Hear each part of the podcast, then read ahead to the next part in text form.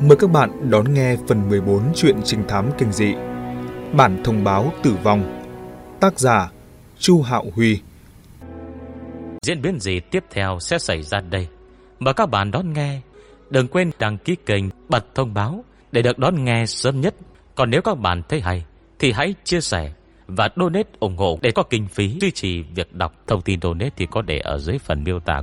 Xin cảm ơn các bạn rất nhiều. Sau khi trầm mặc giây lát, Nghiêm Lịch nhau mắt nói: "Vậy thì tôi phải đi chuẩn bị thôi. Anh đừng thấy người của chúng ta nhiều, những người thực sự có thể dùng được cũng chỉ có ba bốn chục người. Nếu thực sự anh muốn đánh nhau, e rằng vẫn phải chỉnh đốn đội hình." A Hoa lại lắc đầu: "Không, các anh trở nên ra tay." Nghiêm Lịch chớp mắt, không hiểu ý của A Hoa. Chúng ta đang ở chính nơi của mình, hành sự nhất định phải vô cùng thận trọng. Anh hãy nói với người của anh phải thật chú ý, nhìn thật kỹ có khách lạc bước vào thì một người theo dõi một người bất kỳ. Nhưng hãy ghi nhớ rõ điều này, bất luận đối phương có gây ra sự thể nào, các anh đều không được ra tay. Nghiêm Lịch chép miệng, như vậy cũng không phải là cách nhỉ. Đối phương đã đến rồi, chúng ta có nhẫn nhịn thế nào, cuối cùng bọn chúng vẫn cứ ra tay. A hòa vỗ vai nghiêm lịch. Điều này thì các anh không cần phải lo. Nhiệm vụ của các anh hôm nay chính là chịu để bị ức hiếp. Nghiêm lịch nuốt nước bọt, xem ra rất không thoải mái. A Hoa mặc kệ tâm trạng của anh ta nói tiếp. Cho dù đối phương có ra tay, các anh cũng phải nhẫn nhịn chịu đựng một chút. Đồng thời trong một phút này, phải đưa những người khách không liên quan ra khỏi hiện trường. Việc này chắc không khó chứ. Nghiêm lịch bĩu môi. Lại còn cần phải chúng ta đưa ra. Nếu thực sự xảy ra việc, bọn họ chạy còn không kịp nữa là... Thế thì tốt. A Hoa mỉm cười lại nói. Nhưng tôi nói cho anh biết, có một số vị khách sẽ không đi đâu.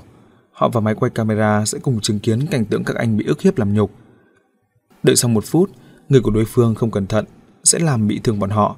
Thế là những vị khách đó xả giận giúp cho các anh. Đến lúc này các anh có thể xông lên đánh nhau. Đầu óc nghiêm lịch vừa chuyển động, vừa hiểu ngay ra lai lịch của những vị khách này. Anh ta hiểu ý bật cười. Đánh được khá khá rồi, thì anh hãy báo cảnh sát. Những vị khách đó chắc chắn sẽ chạy sạch trước khi cảnh sát đến. Nhưng những tên đến để gây chuyện không thả cho một đứa nào đi cả. Có hiểu không? Đã hiểu rồi. Không cần A Hoa nói quá tỉ mỉ, nghiêm lịch đã hiểu rõ. Nhưng anh ta vẫn có chút lo ngại, thế nên lại hỏi thêm một câu. Anh Hoa, những vị khách mà anh tìm đến liệu có được không? Đến lúc đó đừng có không áp đảo được đối phương. Yên tâm đi. A Hoa nhìn đồng hồ. Bọn họ chắc là lát nữa sẽ đến. Anh hãy tắt máy quay camera giám sát đi. Đừng để cảnh sát biết được sự thật. Nghiêm lịch gật đầu, quay người rời khỏi căn phòng, tiến hành từng bước theo lời dặn dò của A Hoa. Trước tiên anh ta tắt máy quay camera giám sát, sau đó mở cuộc họp với nhân viên phục vụ và bảo vệ dặn dò mọi việc. Vừa mới tan hợp thì nghe thấy tiếng vén rèm cửa, có một gã đàn ông để tóc dài bước vào. Gã đàn ông này xem ra cùng độ tuổi với nghiêm lịch, chiều cao khoảng 1m75, thể hình không vạm vỡ nhưng dáng người rất thẳng, bước đi rất khí thế. Tóc anh ta vừa dài vừa xoăn, còn có màu vàng sẫm tự nhiên, kết hợp với đôi mắt lồi trên gương mặt khiến mọi người vừa nhìn đã có ấn tượng sâu sắc. Báo đầu! Nghiêm lịch hưng phấn kêu lên đồng thời chạy ra đón, ôm nồng nhiệt với các đàn ông vừa mới đến. Lâu lắm không gặp, anh lại trắng ra đấy. Sống rất thoải mái phải không? Báo đầu vỗ vào lưng của nghiêm lịch, rồi lại hỏi luôn. Anh Hoa đến chưa nhỉ? Đang ở trong phòng. Nghiêm lịch vừa nói vừa dẫn đường. Lúc này đây trong lòng anh ta thực sự yên tâm hơn. Cũng hiểu được vì sao A Hoa lại tự tin như vậy. Bao đầu sẽ có mặt ở đây. Người dám đến gây chuyện chắc chắn sẽ không được lợi gì. Bắt đầu từ 10 năm trước, Báo Đầu chính là nhân vật đánh đấm đầu sỏ mà Đặng Hoa đã tôi luyện nên. Trong dân xã hội đen ở tỉnh thành, nhiều năm nay gã vẫn luôn giữ danh hiệu đánh đơn không đối thủ. Hơn nữa thực lực của gã từ mái tóc đã thấy là không tầm thường. Trong dân xã hội đen, những người chuyên đánh đấm thường cạo chọc đầu. Đây thực ra không phải là để tỏ rõ vũ lực, mà là cần thiết trong lúc đánh nhau. Trong đoàn người đánh đấm hỗn loạn, kỹ nhất là để cho người khác thúng được tóc của mình – Lúc đó thì cho dù anh có ba đầu sáu tay cũng không thể nào thi triển được. Khó tránh khỏi bị người ta đánh cho như tử. Nhưng báo đầu lại chưa bao giờ để ý đến chi tiết này. Từ trước tới nay gã vẫn để mái tóc dài xoăn tung bay. Hơn nữa, mái tóc dài này của gã trong hơn 10 năm nay chưa bao giờ bị ai túm được. Thực lực đáng kinh sợ của báo đầu trong việc đâm đá đã khiến cho gã suốt bao năm nay đều là vị mạnh tướng rốt sắc nhất, luôn giúp tập đoàn Đặng Thị giải quyết vấn đề bạo lực. Nghiêm lịch đã từng là người anh em kề vai sát cánh chiến đấu cùng với gã, nhưng giờ đây hai người mỗi người có một vị trí riêng, đã khá lâu chưa gặp mặt. Lần này bạn cũ đến địa bàn của mình, đương nhiên là rất vui. Nhưng bây giờ không phải là lúc hàn huyên chuyện cũ. Nghiêm lịch dẫn báo đầu vội vàng vào trong văn phòng. Báo đầu rõ ràng cũng biết rõ sự việc, tới lúc xuất hiện thần sắc luôn rất trịnh trọng. Hai người sau khi tiến vào phòng, A Hoa nói sơ qua tình hình với báo đầu. Báo đầu yên lặng nghe xong, nói với A Hoa. Không vấn đề gì, nếu như thực sự có người dám đến gây sự, tôi chắc chắn không để cho bọn chúng quay về. A Hoa yên tâm gật đầu, rồi lại hỏi báo đầu. Anh dẫn theo bao nhiêu người?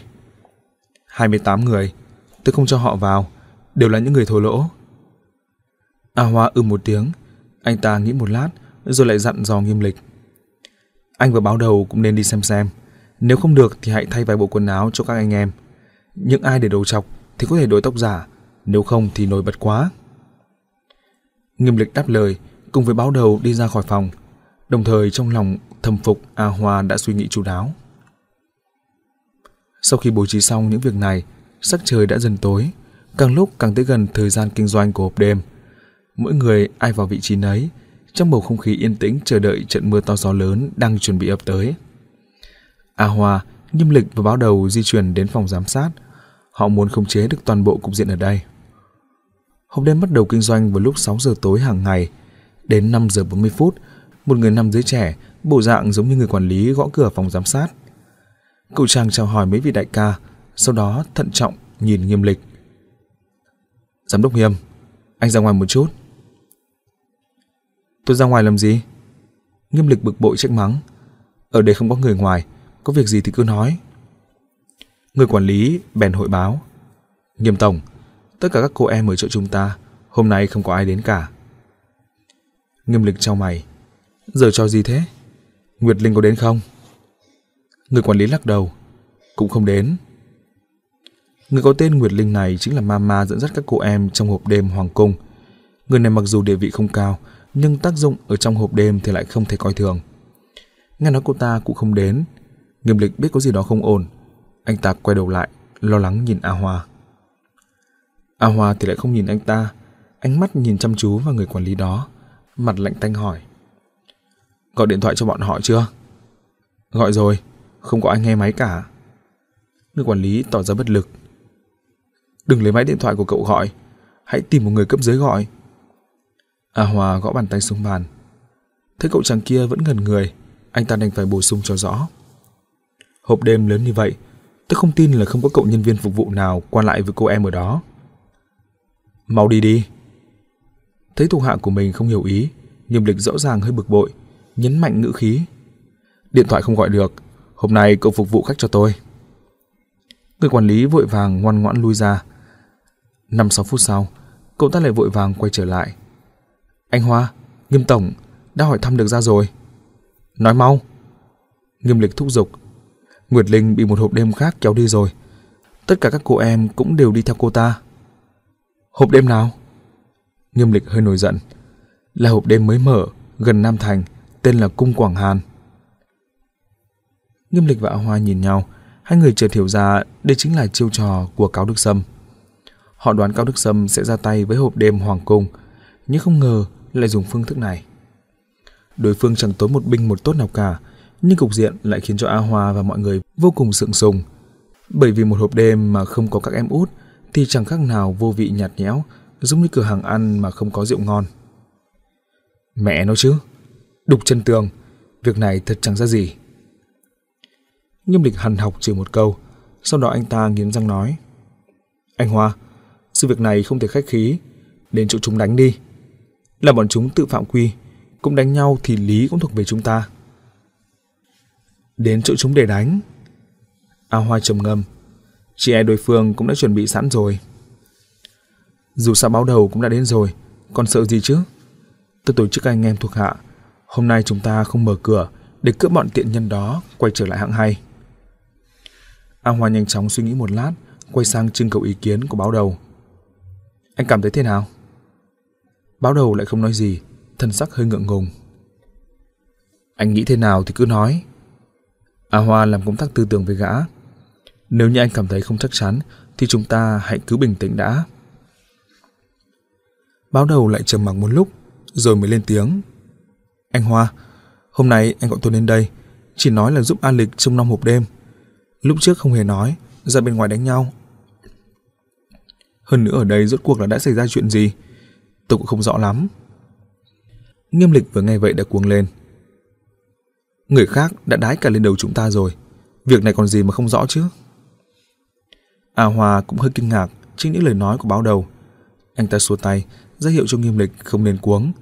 Sau đó nhìn báo đầu nói. Báo đầu, chúng ta đã có mối giao tình bao nhiêu năm rồi? 11 năm. Báo đầu trả lời không cần suy nghĩ, xem ra con số này gã đã ghi nhớ rất kỹ ở trong lòng. Vậy thì còn gì mà không thể nói thẳng được chứ? Ánh mắt của A Hoa chợt trở nên sắc nhọn. Chồng anh có phải là có chuyện gì không? Báo đầu nghĩ cũng không thể giấu giếm được, bèn nói. Tôi biết cung Quảng Hàn, đó là hộp đêm của anh Long mới mở. Hộp đêm của anh Long? Nghiêm lịch cũng chợt ngần người, anh ta còn chưa biết được mối quan hệ phức tạp ở trong đây. A Hoa cũng hơi ngạc nhiên, nhưng đối với anh ta cũng không phải là khó hiểu. Sau đó anh ta dùng hai câu ngắn gọn để tổng kết tình hình. Xem ra anh Long đã cấu kết cùng với Cao Đức Sâm, còn mục tiêu của Cao Đức Sâm chính là nuốt chừng chúng ta.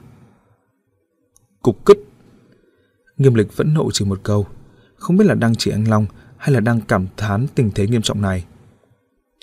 Đã mở miệng rồi, báo đầu cũng không phải lấp liếm che giấu nữa. Hôm qua anh Long đến tìm tôi nói chuyện, anh ấy nói Cao Đức Sâm chỉ là muốn hợp tác với chúng ta. Hợp tác thì mọi người đều có lợi, không cần thiết phải đánh nhau đến độ một mất một còn. Hợp tác? Hợp tác cái con khỉ? Đây chẳng phải là muốn anh em chúng ta làm tay sai cho tên họ Cao đó sao? Nghiêm lịch trừng mắt nhìn báo đầu vẻ không thể hiểu nổi.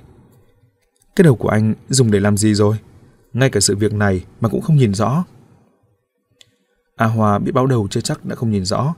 Anh ta nhau mắt nhìn báo đầu, cuối cùng chợt bật cười. Anh Long hứa cho anh cái gì? A Hoa lạnh lùng hỏi, nhưng giọng nói lại khiến cho người nghe không thể nào né tránh. Báo đầu nghiến răng, liều mình nói thật. Hộp đêm anh Long mới mở đó, chính là muốn giao cho tôi. Nghiêm lịch trợn tròn mắt. Thằng nhóc này, mày đúng là chẳng ra gì. Chút lợi thế mà đã thu mua được mày rồi à? Đúng vậy, chỉ có chút lợi này thôi. Đã nói đến mức này, báo đầu cũng mặc kệ, gã và nghiêm lịch nhìn chăm chăm vào nhau. Anh đã là giám đốc được 5 năm rồi nhỉ? Còn tôi thì sao? Cứ luôn đâm đâm chém chém. Vợ tôi năm ngoái vừa mới sinh con. Có thể anh không coi chút lợi này ra gì. Nhưng tôi... tôi không thể không để tâm đến. Những lời này lại bịt miệng nhâm lịch lại. Anh ta và báo đầu năm xưa đều là những người anh em cùng chung vai sắt cánh liều mình. Sau đó mình được tiếp quản hộp đêm hoàng cung. Mã lượng nhỏ hơn họ mấy tuổi cũng được quản lý một nhà hàng ăn. Chỉ có báo đầu vẫn làm kẻ chuyên đánh đấm. Điều này không phải là mọi người coi thường gã, chỉ là gã thực sự đánh quá giỏi. Không ai nghĩ ra muốn đổi một vai trò khác cho gã. Không thể ngờ được việc này lại trở thành điểm bộc phát trên tâm trạng của báo đầu. A Hoa không tham gia vào cuộc tranh cãi giữa báo đầu và nghiêm lịch, anh ta chỉ nhìn báo đầu. Để đối phương nói xong những lời này, anh ta mới cười khổ não hỏi. Đã như vậy, hôm nay anh còn đến đây để làm gì? Báo đầu có thể nhìn thẳng vào mắt của nghiêm lịch. Đang phẫn nộ, nhưng lại không dám đối diện với ánh mắt bình thản của A Hoa. Gã cúi đầu nói. Báo đầu tới đây không phải là một người vô tình vô nghĩa. Việc có lỗi với anh Hoa, có lỗi với anh em thì tôi quyết không làm. Anh Long lôi kéo các cô em ở hộp đêm. Sự việc này lúc trước tôi thực sự không biết. Anh không cần giải thích nữa. Tôi hiểu rồi. A Hoa ngắt lời báo đầu. Cho nên khi tôi gọi anh đến để trông nom hộp đêm, anh cũng đến. Anh muốn làm băng dính hai mặt à? Đều không đắc tội với cả hai bên. Báo đầu trầm mặc không nói. Nghiêm lịch bực tức thở dốc, nhưng cũng không biết nên nói gì. Hồi lâu sau, A Hoa thở dài nói. Mấy năm nay là tôi đã sơ suất, không bố trí ổn thỏa cho anh. Sự việc đã như vậy, Nếu bây giờ tôi muốn cho anh hộp đêm, cũng rõ ràng là không còn ý nghĩa gì nữa. Thế này đi. A Hoa quay sang nhìn nghiêm lịch. A Lịch, anh hãy đến phòng tài vụ, lấy 200.000 tệ tiền mặt lại đây. Nghiêm lịch ngẩn người, báo đầu vội vàng xô tay. Anh Hoa, đây không phải là vấn đề về tiền. Anh tưởng rằng tôi muốn dùng tiền để mua lại tấm lòng của anh sao? Anh sai rồi. Anh Hoa lắc đầu. Anh đã thay lòng đổi dạ, dùng bao nhiêu tiền mới có thể mua lại được chứ? Cho dù bây giờ anh đồng ý ở lại, chúng ta còn có thể là anh em giống như trước đây sao? Những lời này khiến cho báo đầu cảm thấy hơi xót xa. Gã kêu lên bất an. Anh Hoa! A Hoa ngừng lại giây lát, rồi nói tiếp. Chỉ là việc ở trên trốn sang hồ, không thể nào làm băng dính hai mặt được. Anh muốn kẹp ở giữa thì sẽ bị lực lượng hai bên ép cho nát vụn. 11 năm mối giao tình của chúng ta, cộng thêm với tiền mừng con trai anh, tính ra 200.000 tệ. Anh hãy cầm lấy số tiền này đi, không được từ chối. Sự nghiệp của anh vừa mới bắt đầu, những cô em đó coi như là sự ủng hộ của nghiêm lịch đối với anh. Sau này giữa chúng ta đã song phẳng, anh hãy tự lo liệu cho mình nhé. Bây giờ thì báo đầu nghe rõ mới hiểu. Thì ra A Hoa muốn dùng 200.000 tệ này để mua đứt mối giao tình giữa bọn họ. Sau này nếu có gặp mặt thì là kẻ địch ở hai chiến tuyến. Chỉ có thể bảo vệ chủ của mình, liều mình một mất một còn. Gã ngẩn người không nói được gì. Được rồi, hôm nay đến đây thôi. Nghiêm lịch, anh hãy làm cho xong sự việc này đi. A Hoa sau khi dặn dò xong, bèn một mình bước ra khỏi phòng. Tôi đã ba mươi mấy tiếng đồng hồ chưa được ngủ rồi. Tôi mệt quá. Tôi phải nghỉ ngơi một lát đã. Đây là câu nói mệt mỏi cuối cùng anh ta ném lại phía sau. Khi A Hoa bước ra khỏi hộp đêm hoàng cung, sắc trời đã tối đen. Nhớ ra xe của mình vẫn đỗ ở cổng tòa nhà Long Vũ, anh ta bèn bắt taxi đến để lấy xe. Bởi vì tài khoản của tập đoàn Long Vũ đã bị cảnh sát phong tỏa, cho nên tất cả nghiệp vụ đương nhiên cũng không thể nào triển khai được. Thường ngày tòa nhà Long Vũ đèn đuốc sáng trưng rực rỡ, bây giờ thì lại rất lạnh lẽo. A Hoa sau khi xuống khỏi taxi, ngước lên nhìn tòa nhà tối đen suy ngẫm. Trong tòa nhà này đã từng tập trung tài sản và quyền lực khiến mọi người đều phải ngưỡng vọng. Thế mà bây giờ lại lung lay sắp đổ, khiến cho một mình anh ta khó có thể chống đỡ. Dù đau buồn, nhưng khóe miệng của A Hoa lại chỉ xuất hiện nụ cười. Đó là nụ cười lạnh lẽo nhưng cứng rắn như sắt thép. Anh ta tới lúc còn trẻ đã đi theo đặng hoa liều mạng đánh chém suốt cả chặng đường. Có cảnh tượng sóng to gió lớn nào mà chưa từng nhìn thấy chứ? Kẻ địch mặc dù khi thấy hung hãn, nhưng muốn đánh gục anh ta, vậy thì còn sớm lắm. Đúng như là anh Long nói, A Hoa là một con sói vô cùng ngoan cường, lạnh lùng, dẻo dai vững chắc. Anh có thể đánh cho anh ta máu me be bét, nhưng anh vẫn vĩnh viễn, không thể nào cướp đi được răng nanh và móng vuốt của anh ta. Chỉ cần anh ta vẫn còn một hơi thở là bất cứ lúc nào cũng có thể bùng nổ, cần chúng và yết hầu chí mạng của đối phương. Bây giờ con sói này cần tìm một chỗ để nghỉ ngơi dưỡng khí. Nhưng A Hoa sau khi lấy được xe, nhất thời lại không biết đi đâu. Cơ thể của anh rất mệt mỏi, nhưng đầu óc của anh ta thì lại chìm đắm trong những suy nghĩ hỗn loạn. Không thể nào ngừng nghỉ được. Anh ta cần một nơi bình yên, vừa có thể khiến cho cơ thể anh ta được thư giãn, lại có thể khiến cho tư duy của anh được vận chuyển linh hoạt hơn. Nếu như trước đây, anh ta không chút do dự mà đến thẳng khách sạn Khải Huyền Môn, hưởng thụ phòng VIP thuộc về anh ta. Nhưng bây giờ khách sạn cũng đang ở trong trạng thái bị giới nghiêm, tối nay chắc chắn là không thể đến được rồi. Anh ta cũng không muốn về nhà, giống như tất cả chỗ ở của những người đàn ông độc thân, ở đó vừa bẩn thỉu vừa bừa bộn, chỉ khiến anh ta càng thêm phiền lòng. A Hòa cũng không vội rời khỏi đó, anh ta kéo cửa sổ xe xuống, châm một điếu thuốc và chậm rãi hút. Khi điếu thuốc cháy hết, anh ta đột nhiên nhớ đến một nơi. Nửa giờ đồng hồ sau, khi A Hoa đến nhà hàng Lục Dương Xuân, buổi biểu diễn đàn violon của cô gái vừa vặn mới bắt đầu. A Hoa vẫn chưa lựa ở góc quất đó, anh ta gọi mấy món ăn nhẹ, vừa ăn vừa lắng nghe âm nhạc du dương. Những nốt nhạc mượt mà giống như nước chảy róc rách vào màng nhĩ, sau đó lại tuần hoàn thấm vào huyết dịch, ngấm vào tất cả các tế bào trong khắp cơ thể. Một thứ cảm giác thoải mái dễ chịu khó có thể miêu tả được chiếm lĩnh toàn bộ thần kinh của người nghe trong quá trình này, khiến cho người nghe không còn tâm trí để nghĩ đến tất cả mọi ưu phiền. A Hoa nhanh chóng say mê thứ cảm giác này. Sau khi anh ta ăn uống xong, liền nhắm mắt lại dựa vào ghế, như thể đang nổi trên mặt biển ấm áp. Nhịp tim phiền muộn của anh ta cũng dần đập khẽ khàng. A Hoa biết mình đã đến đúng chỗ rồi. Anh ta cũng càng hiểu được tại sao Amenides lại say mê chỗ này. Buổi biểu diễn của cô gái dần đến hồi kết, nhưng A Hoa vẫn chưa thấy thỏa thích. Anh ta vẫy tay gọi nhân viên phục vụ đến. Có thể bảo cô gái đó kéo thêm một lúc được không? Nhân viên phục vụ lễ phép từ chối anh ta. Không được đâu. Người biểu diễn của chúng tôi mỗi ngày đều có thời gian biểu diễn cố định. Anh muốn nghe thì ngày mai lại đến. Anh hãy nói hộ tôi một chút. Tôi là bạn của cô ấy. Hôm qua chúng tôi vẫn còn ngồi nói chuyện với nhau. A Hoa vừa nói vừa nhét tờ tiền 100 tệ vào trong túi áo trước ngực của nhân viên. Hành động này khiến cho người nhân viên phục vụ không thể nào từ chối yêu cầu của anh ta được. Để tôi hỏi giúp anh, anh đợi một lát. Nhân viên phục vụ nói xong bèn đi về hướng sân khấu biểu diễn. Cô gái đang thu dọn nhạc cụ. Người nhân viên phục vụ nói thầm bên tai cô mấy câu. Cô gái nghĩ một lát, không biết trả lời câu gì. Nhân viên phục vụ bèn quay trở lại chỗ A Hoa. Xin lỗi, bởi vì phía sau còn có buổi biểu diễn khác, cho nên người kéo đàn violon của chúng tôi không thể biểu diễn tiếp được. Người nhân viên phục vụ cúi người nói với A Hoa. Khi ánh mắt thất vọng vừa mới hiện lên trên gương mặt anh ta, thì người nhân viên phục vụ lại mỉm cười nói tiếp. Nếu anh muốn, có thể đi theo cô gái đó đến phía sau cánh gà. Cô ấy bằng lòng kéo vài khúc nhạc cho một mình anh nghe. A Hòa cũng cười, anh ta rút lại 200 tệ để trả tiền đồ ăn đặt ở trên bàn. Sau đó đứng dậy đi theo cô gái vào phía sau cánh gà. Cảm ơn cô. Sau khi đuổi theo được bước chân của cô gái, A Hoa thành thật nói một câu. Anh khách sáo quá rồi. Cô gái khẽ trả lời. Anh đã giúp tôi bố trí cuộc phẫu thuật. Tôi còn chưa biết cần phải báo đáp anh như thế nào đây. Tôi chỉ là nhận sự ủy thác của người khác thôi. A Hoa nói đúng sự thật. Anh là bạn của anh ấy à?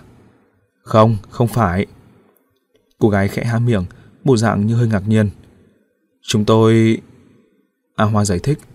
Chúng tôi chỉ là có một giao dịch. Giao dịch... Cô gái trong mày càng cảm thấy băn khoăn. Chính là tôi giúp anh ta hoàn thành một việc, anh ta cũng giúp tôi hoàn thành một việc. Ồ, cô gái hơi nghiêng mặt lại. Vậy việc mà anh ấy giúp anh hoàn toàn rất khó phải không?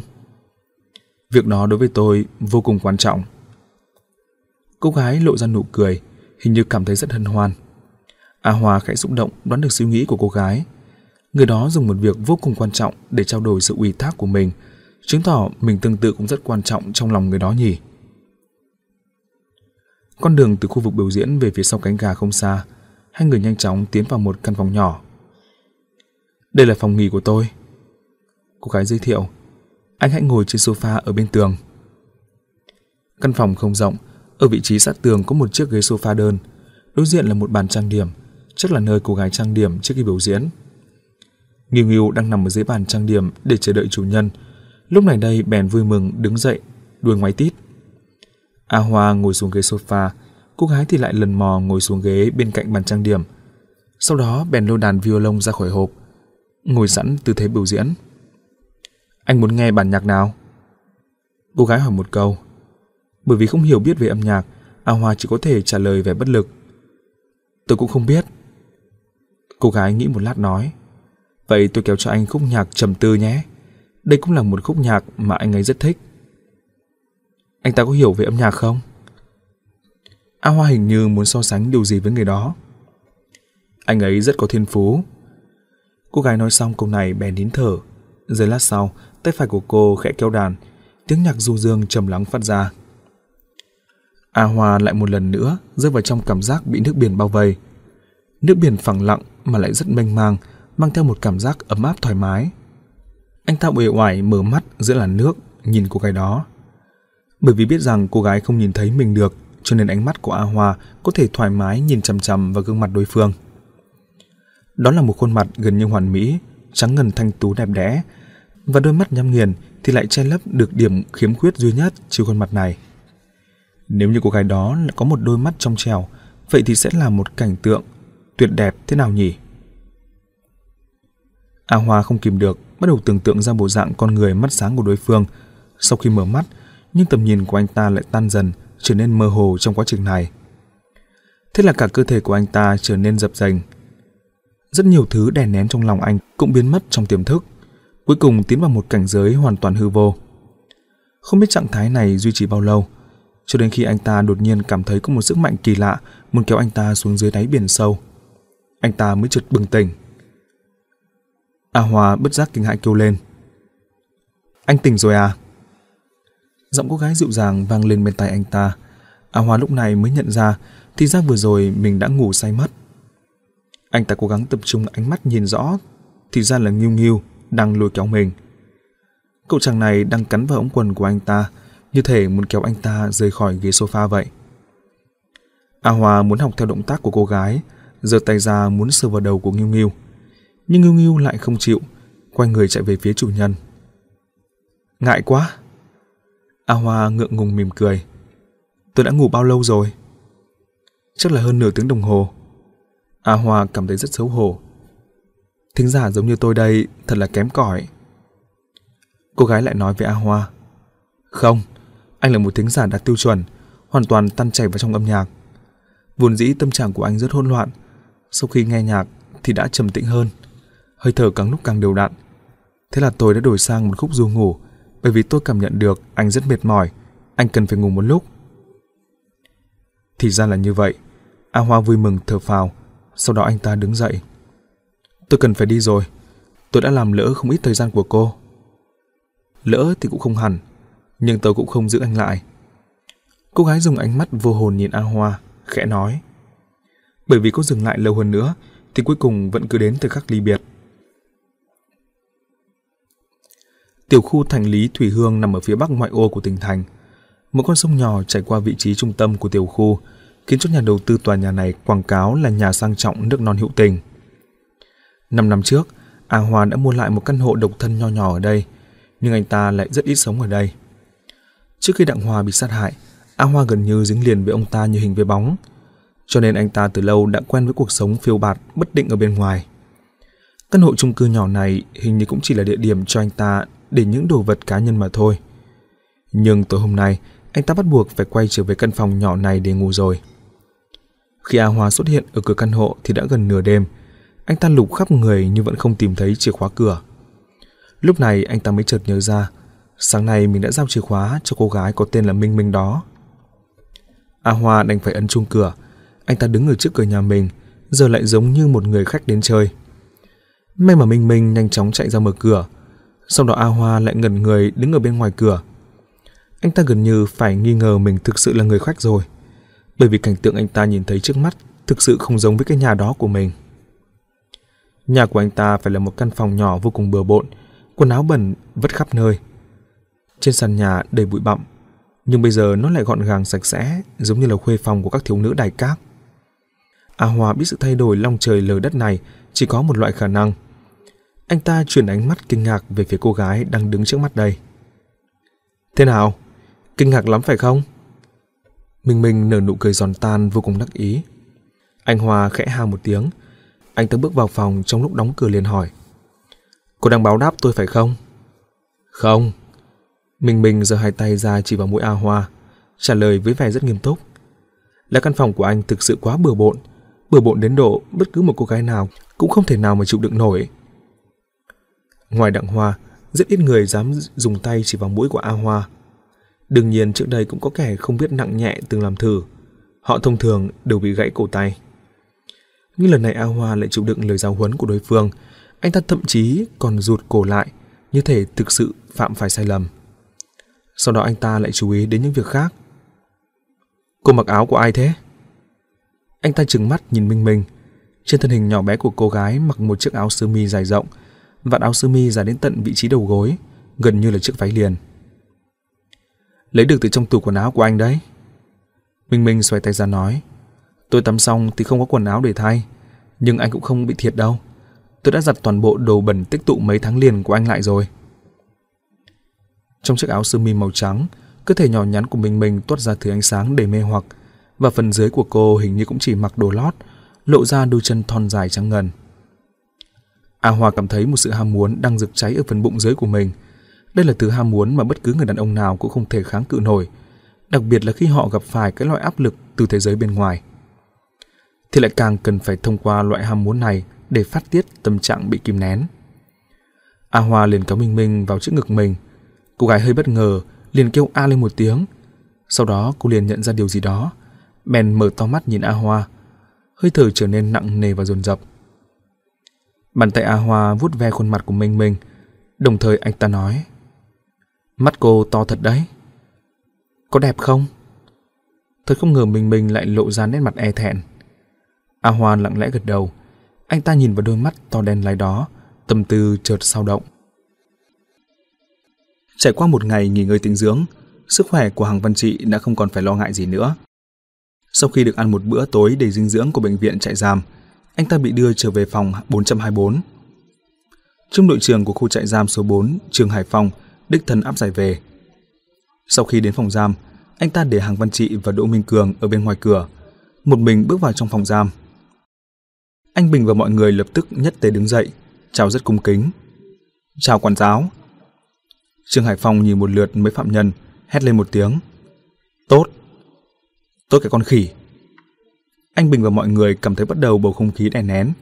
Ai nấy đều im tin thít. Tiểu Thuận cúi đầu thật thấp, không dám ngước lên nhìn. Giữa đêm hôm khuya khoắt, bị điện thoại réo làm cho tỉnh giấc. Ngủ còn không được, thì sao có thể tốt được chứ? Trương Hải Phong lại đi lên mấy bước, hét thật to, nước bọt sắp bắn vào mặt của anh Bình và mọi người. Mặc dù giọng nói của Trương Hải Phong rất to, nhưng anh ta cũng chỉ là nhấn mạnh không được ngủ ngon. Trong lời nói không hề đề cập đến vấn đề then chốt. Điều này khiến cho anh Bình cũng nghiệm ra được ý vị. Anh ta bèn khẽ nhau mắt, cân nhắc đắn đo câu chữ rồi lên tiếng. Quản giáo Trương, cái tên mới đến tối hôm qua tự sát, điều này ai có thể nghĩ đến được chứ? Không chỉ quản giáo ngủ không ngon, mấy anh em chúng tôi cũng mệt mỏi suốt cả một đêm. Bây giờ đứng thế này, bắp chân còn đang run rẩy nữa kia. Các anh cũng biết mệt à? Trương Hải Phong liếc mắt nhìn anh Bình. Hạ giọng nói vẻ hăm dọa. Biết mệt thì bớt bày trò cho tôi. Chúng tôi nào dám bày trò. Sau này mấy người chúng tôi sẽ thay nhau trực ban, chắc chắn là sẽ trông chừng được tên mới đến đó. Anh Bình nhân đà thể hiện thái độ tích cực. Hắc tử và mọi người cũng vội vàng gật đầu phụ họa. Chính là anh nói đây nhé. Vậy thì tôi sẽ giao người cho anh phụ trách. Nếu như sau này còn xảy ra chuyện gì, thì tôi sẽ hỏi tội anh. Trương Hải Phong nhìn chằm chằm vào anh Bình, nói giọng âm u. Anh Bình vẫn trấn tĩnh được, nói cười thản nhiên. Anh yên tâm đi, tôi đảm bảo anh ta không thiếu một sợi lông tóc nào đâu. Trương Hải Phong hình như rất hài lòng đối với câu trả lời này. Một mặt khó đăm đăm của anh ta cũng từ từ thả lòng. Thật không ngờ lộ ra ý cười. Thần kinh của anh Bình và mọi người cũng thả lòng ra theo. Nhưng chính vào lúc này, Trương Hải Phong lại đột nhiên trợn trừng mắt, hạ giọng trách mắng. Mấy người các anh nghe cho rõ đây. Sự việc lần này tôi đều ghi sổ cho các anh rồi. Sau này sẽ có lúc xử lý. Đừng tưởng các anh không ai chịu mở miệng, thì tôi chỉ có thể giả câm giải điếc đâu. Câu nói này rất trịnh trọng, hàm nghĩa trong đó cũng thể hiện rõ. Lần này bởi vì không có ai nói rõ chân tướng sự việc, cho nên mình không có lý do để ra tay tàn độc. Nhưng món nợ này đã bị ghi sổ rồi. Sau này một khi bị tóm được sai phạm gì, vậy thì nợ mới, nợ cũ cùng tính sổ luôn. Anh Bình vẫn tươi cười, nhưng nụ cười đã cứng đơ lại hồi lâu. Đón nhận ánh mắt sắc nhọn của đối phương, y chỉ cảm thấy mặt nóng hừng hực, như thể bị kim châm vào rất đau đớn. Trương Hải Phòng cứ thế trừng mắt nhìn đối phương, cho đến tận khi anh Bình cuối cùng cũng không chịu đựng được nữa, cúi đầu xuống. Lúc này anh ta mới hừ một tiếng, quay người rời khỏi phòng giam. Anh Bình và mọi người nhìn thấy bóng lưng của anh ta khuất dần, lúc này mới dám thở phào nhẹ nhõm, như chút được gánh nặng ngàn cân. Còn Đỗ Minh Cường đứng ở cửa thì lại có tâm trạng rất vui vẻ. Hắn dòng tay lên nghe thấy cuộc đối thoại ở trong phòng, biết là sự an toàn của hàng văn trị sau này sẽ được cải thiện lớn. Ít ra mấy tên đó trong một khoảng thời gian không dám dày vò anh ta nữa. Còn không mau cảm ơn quản giáo. Nhìn thấy Trương Hải Phong đã đi đến bên cạnh họ, Hàng Văn Trị vẫn đang đứng ngẩn người. Đỗ Minh Cường khẽ nhắc đối phương một câu. Hàng Văn Trị chợt bừng tỉnh, cúi người về phía Trương Hải Phong nói một câu. Cảm ơn quản giáo đã quan tâm. Trong lúc vội vàng, động tác cứng đờ trông thật buồn cười, giống như là bọn quỷ Nhật Bản đã bị cố tình làm cho xấu xí ở trong phim điện ảnh. Được rồi, được rồi. Trương Hải Phong xua tay. Các anh cũng tự mà lo cho mình đi. Mặc dù nói là các anh, nhưng khi nói ánh mắt của Trương Hải Phong lại chỉ nhìn chăm chăm vào một mình Đỗ Minh Cường. Hắn cười hì hì, bộ dạng uể oải như không xảy ra chuyện gì cả. Trương Hải Phong mặc kệ bọn họ, chỉ dặn dò với thuộc hạ của mình. Áp giải vào. Nói xong bèn cất bước ra khỏi đó. Người quản giáo ở lại áp giải Hàng Văn Trị và Đỗ Minh Cường vào trong phòng giam, sau đó khóa cửa lại rồi rời đi. Ôi ôi, lại có thể ngủ được rồi. Vừa vào trong phòng, Đỗ Minh Cường đã vươn vai, sau đó vịn vào thành giường trèo lên giường của mình. Hắc tử thản nhiên ném ra một câu. Mẹ nó chứ, thật đúng là lợn. Anh Bình thì lại coi như không nhìn thấy Đỗ Minh Cường, chỉ nói với Hàng Văn Trị. Hôm nay mày thích quá nhỉ, vừa được ngủ giường mềm, lại vừa được ăn cơm ngon. Mấy đứa chúng tao thì thật là thê thảm. Ở trong phòng giam này cả ngày thấp thỏm lo sợ. Nghe thấy những lời này dịu cợt, nỗi căm hận phẫn uất trong lòng Hàng Văn Trị lại càng tăng lên. Nhưng ban ngày Đỗ Minh Cường đã dặn dò đi dặn dò lại anh ta. Sau khi quay trở lại phòng giam thì nhất định phải kìm nén nhẫn nại. Nếu không thì người chịu thiệt cuối cùng vẫn là mình. Cho nên anh ta chỉ cắn môi nhìn lại đối phương, không hề lên tiếng. Bởi vì đã bị mất kính, Hàng Văn Trị bây giờ nhìn những thứ ở xa bắt buộc phải nhắm mắt lại. Ánh mắt cũng do đó mà trở nên mơ hồ. Tiểu Thuận nhìn thấy bộ dạng, bèn nở nụ cười xấu xa và lên tiếng châm chọc. Rắn mắt kiếng, biến thành con chim sẻ mù rồi. Tên nhóc này đúng là hơi cứng đầu, nhưng cũng biết giữ mồm giữ miệng đấy. A Sơn coi như là nói đỡ cho Hàng Văn Trị một câu. Anh Bình cũng gật đầu, giơ tay chỉ vào Hàng Văn Trị nói. Coi như là mày thông minh. Mày có biết không, trong nhà giam này điều tối kỵ nhất chính là tố cáo với người quản giáo. Nếu như mày dám nói bừa, nỗi khổ mà mấy người anh em chúng ta phải chịu sau này sẽ dồn cả lên đầu của mày gấp mấy lần. Câu nói này thể hiện ra ý tứ mạnh mẽ, bề ngoài là đang khen ngợi đối phương, nhưng thực chất lại là sự dọa nạt và thị uy rành rành. Hàng Văn Trị ngần người giây lát, như thể là muốn tìm lại ngôn từ để đối đáp lại với đối phương. Nhưng cuối cùng vẫn chẳng nói gì. Sau đó anh ta ngồi vào giường của mình, ngước đầu nhìn trần nhà, mơ màng không biết đang nghĩ gì. Có lẽ lời cảnh cáo lúc trước của Trương Hải Phong đã có tác dụng. Anh Bình và mọi người cũng không tiếp tục làm khó dễ anh ta. Chúng tụ lại để chơi bài. Đợi đến lúc sau khi tắt đèn, mỗi người bèn đánh răng rửa mặt rồi đi ngủ. Suốt cả đêm nay không có chuyện gì xảy ra. Đến 6 giờ sáng ngày hôm sau, đèn ở trong phòng giam bật sáng, đồng thời tiếng chuông cũng vang lên. Phạm nhân ở trong các phòng giam đều đã bị gọi dậy. Vừa than phiền vẫn còn chưa ngủ đủ giấc, vừa vội vàng xuống giường đi vào nhà vệ sinh. Trong phòng giam 424, động tác của Tiểu Thuận là nhanh nhẹn nhất. Cậu ta là người đầu tiên nhảy xuống giường, giúp anh Bình lấy sẵn nước đánh răng rửa mặt, rồi lại lấy sẵn kem đánh răng đưa đến trước giường của đối phương. Sau đó chính mình xếp hàng sau Hắc Tử và A Sơn để đợi đánh răng rửa mặt. Hằng Văn Trị không muốn tụng lại với mấy người đó, bèn nằm thêm ở trên giường một lát. Còn có Đỗ Minh Cường cũng không hề vội vàng, nhưng mục đích chính của hắn là muốn ngủ thêm một lát.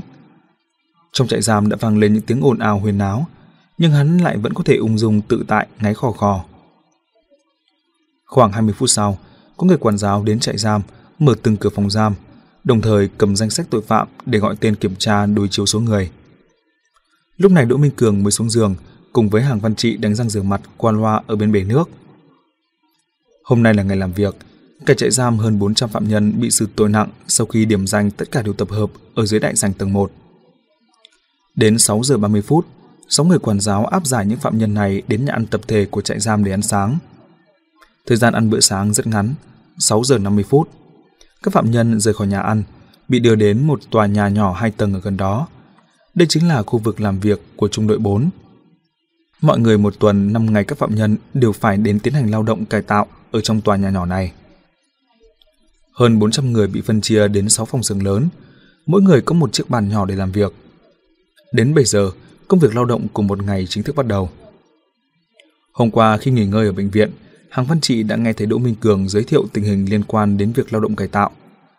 Những người lao động trong cùng một xưởng nhóm thành một tổ, sẽ có một người quản giáo giám sát, đốc thúc công việc. Đồng thời, còn có một phạm nhân được làm lớp trưởng để trợ giúp công việc của quản giáo. Nhiệm vụ ngon ăn này thông thường đều là do thông qua mối quan hệ để độc chiếm. Trong tổ này là phải căn cứ theo từng phòng giam để chia thành những đội nhỏ. Nhiệm vụ lao động mỗi ngày bị chia bình quân cho từng tiểu đội. Và trong cùng một tiểu đội, nhiệm vụ lao động lại được phân tỉ mỉ định mức cho từng người. Và nhất định mức này hoàn toàn do tiểu đội trưởng quyết định. Người quản giáo đôn đốc tổ của hàng văn trị họ Hoàng là một người đàn ông gầy gò ngoài 50 tuổi. Bình thường không hay nói, cũng không chủ động bởi lỗi của phạm nhân. Nhưng nghe nói một khi đã nổi nóng thì vô cùng đáng sợ. Lớp trưởng hỗ trợ quản giáo là một tội phạm kinh tế. Trước đây nghe nói là một lãnh đạo nhỏ của ngân hàng nào đó, hơn 40 tuổi, béo trắng mập mạp. Những phạm nhân khác đều đặt cho anh ta biệt hiệu là bánh màn thầu. Kể thấy mình ở bên ngoài cũng có chút mối quan hệ, cộng thêm trước đây cũng đã quen làm lãnh đạo. Bánh màn thầu cũng thực sự coi mình là lớp trưởng. Động một chút là hò hét mắng những người khác. Nhưng mọi người đều coi thường anh ta. Nếu không phải vì e ngại quản giáo, anh ta chắc chắn suốt ngày bị cho ăn đòn. Trong số phạm nhân, địa vị có thực quyền thực sự vẫn là tiểu đội trưởng của từng phòng giam. Những người đó ai cũng là đại ca có thể khiến mọi người phục tùng. Hàng Văn Trị vừa suy đoán đội trưởng của phòng giam 424 chắc chắn là anh Bình. Nhưng sau khi đến nơi lao động, lại phát hiện ra sự thực không phải như vậy. Đội Minh Cường, tên mới đến này giao cho mày dẫn dắt. Nhiệm vụ hôm nay của hai đứa chúng mày là 200 cái, có vấn đề gì không? Đợi mọi người sau khi ổn định chỗ ngồi, người đứng ra phát hiệu lệnh lại là Hắc Tử. Giọng nói của anh ta cứng như thép, vốn không có bất cứ cơ hội nào để thương lượng cả. Đỗ Minh Cường bất lực cười khổ não, lên tiếng. Không vấn đề gì. Hàng Văn Trị lại có nét mặt như được giải thoát, có thể được phân cùng một tổ với Đỗ Minh Cường. Đối với anh ta đã là một kết quả vô cùng lý tưởng rồi. Hắc tử lại tiếp tục phân công. Tiểu Thuận, mày còn trẻ, chân tay nhanh nhẹn, cũng nhận nhiệm vụ 100 cái đi. A Sơn, mày 18 cái, còn lại thì tao và anh Bình sẽ phân chia nhau. Tiểu Thuận nhanh nhẹn đáp lời, bộ dạng có vẻ rất tích cực. A Sơn thì lại không nói gì, chỉ lo làm việc của mình. Mau bắt tay làm việc đi. Đỗ Minh Cường kéo Hoàng Văn Trị đang ngơ ngác. Nếu không hoàn thành nhiệm vụ thì không kịp ăn bữa tối đâu. Hàng Văn Trị vẫn không hiểu. 200 cái rất khó hoàn thành sao? Đỗ Minh Cường bĩu môi nói. Định mức mỗi ngày của mỗi tiểu đội là 450 cái. Hai người chúng ta đã chiếm gần một nửa rồi. Anh thì lại là người mới, chả biết gì cả. Anh nói xem, có khó hay không? Hàng Văn Trị chớp mắt, nhanh chóng tính toán được con số. Nhiệm vụ có tất cả 450 cái. Mình, Đỗ Minh Cường, Tiểu Thuận, mỗi người 100 cái. A Sơn 80 cái. Hắc Tử và anh Bình cộng vào với nhau mới chỉ gánh vác 70 cái. Đây cũng là việc quá là thiếu công bằng nhỉ. Nghĩ đến đây, anh ta không kìm được muốn quay đầu lườm hai tên nhàn hạ một cái. Lúc này Đỗ Minh Cường đã chuyển ghế của mình đến bên cạnh bàn của Hàng Văn Trị. Nhìn thấy bộ dạng bực bội, bất bình của anh ta, hắn hi một tiếng rồi nói. Anh không cần phải nhìn bọn họ. Anh Bình chắc chắn là sẽ không chịu động tay. Hắc tử là thân tín của y, có thể nhận nhiệm vụ 70 cái đã là khá lắm rồi. Quả nhiên anh Bình chỉ khoanh tay, vốn không có ý định làm việc. Thì ra đội trưởng Hắc tử chỉ là công cụ quản lý của y. Trong phòng giam này, vẫn là anh Bình độc chiếm địa vị tôn quý nhất. Họ ức hiếp những người cùng phòng giam, lẽ nào quản giáo không biết sao? Hàng Văn Trị hạ giọng than phiền. Quản giáo biết, cũng không hỏi kỹ thêm. Chính họ cũng cần những người như vậy. Hàng Văn Trị dớn mày nhìn Đỗ Minh Cường, như thể không hiểu ý của đối phương, hắn đành phải giải thích. Những nhân vật giống như anh Bình có thể trấn áp được những phạm nhân khác ở trong phòng giam. Quản giáo là lợi dụng loại người này để tiến hành quản lý đối với các phạm nhân, đồng thời cũng mặc nhận cho họ một số đặc quyền. Ở trong đây và thế giới bên ngoài không giống nhau. Cái gì mà công bằng, đạo lý đều không có tác dụng. Ở đây chính là xã hội cá lớn nuốt cá bé. Nó có quy tắc vận hành tự thân. Hàng Văn Trị gật đầu, anh ta cũng không phải là người ngốc nghếch. Đối phương chỉ cần nói kỹ một chút, anh ta liền có thể nghĩ thông suốt được những điều sâu xa ở trong đó. Những phạm nhân ở đây làm gì có ai không phải là kẻ hoành hành ngang ngược chứ? Chỉ có lấy hung bạo để khống chế hung bạo, để cho người như anh Bình phát huy ra được tác dụng quản lý mới có thể hình thành được cục diện tương đối ổn định. Nếu như có dân chủ, công bằng, vậy thì chắc chắn sẽ loạn hết cả. Đừng có suy nghĩ linh tinh nữa, mau làm việc đi. Đỗ Minh Cường lại một lần nữa nhắc nhở Hàng Văn Trị, đồng thời hắn cũng chuyển dụng cụ lao động của mình đến chiếc bàn này. Có một tập giấy cứng, một cuộn dây thừng bện, một chiếc bút chì, một chiếc gọt bút chì, một thước gỗ, một cây kéo và một lọ kéo dán. Hàng mục lao động ở trong trại giam không cố định, thường thì được quyết định do người quản giáo có thể nhận được công việc gì từ bên ngoài. Dạo này nhiệm vụ lao động của khu trại giam số 4 là làm túi giấy cứng, chính là loại túi sách để đựng những món đồ nhỏ mà các quầy hàng bán ở trong trung tâm mua sắm thường tặng miễn phí. Đỗ Minh Cường tự làm mẫu trước một chiếc túi giấy, qua đó để giảng giải cho hàng văn trị cả quá trình thực hiện. Trước tiên hãy căn cứ theo kích cỡ mặc định, dùng bút chì vẽ sẵn đường kẻ, sau đó dùng kéo để cắt, gấp xong thì lấy keo dán lại. Tiếp đến là phải đi đến chỗ máy dập lỗ để gắn một lỗ kim loại. Máy dập lỗ thì mỗi xưởng có một cái, do phạm nhân kỹ thuật chuyên môn thao tác vận hành. Sau khi dập lỗ xong, sỏ sợi dây thừng bện vào trong lỗ tròn để có thể xách được. Như vậy là chiếc túi giấy cứng đã được hoàn thành. Hoàn thành một chuỗi công việc này, một phạm nhân làm việc thành thạo thường phải mất thời gian 5, 6 phút. Một người tay chân vụng về thì lại phải mất đến 7, 8 phút, thậm chí còn lâu hơn. Anh làm thử đi. Sau khi làm mẫu xong, Đỗ Minh Cường hất cầm về phía hàng văn trị. Hắn ngẩng đầu lên nhìn đồng hồ treo tường, chuẩn bị tính giờ cho đối phương. Hàng văn trị cầm chiếc bút chì mới được phát của mình, nhét vào trong chiếc gọt bút chì, xoay hơn 10 vòng. Sau đó tay trái cầm tơ gỗ đo ướm trên giấy. Anh ta hạ thước rất chuẩn xác, gần như không cần điều chỉnh. Chiếc bút chì ở tay phải đã vạch thẳng lên, động tác vô cùng thành thục. Ơ, Đỗ Minh Cường vừa nhìn thấy bộ dạng này, anh không kìm nổi kinh ngạc, mở to mắt.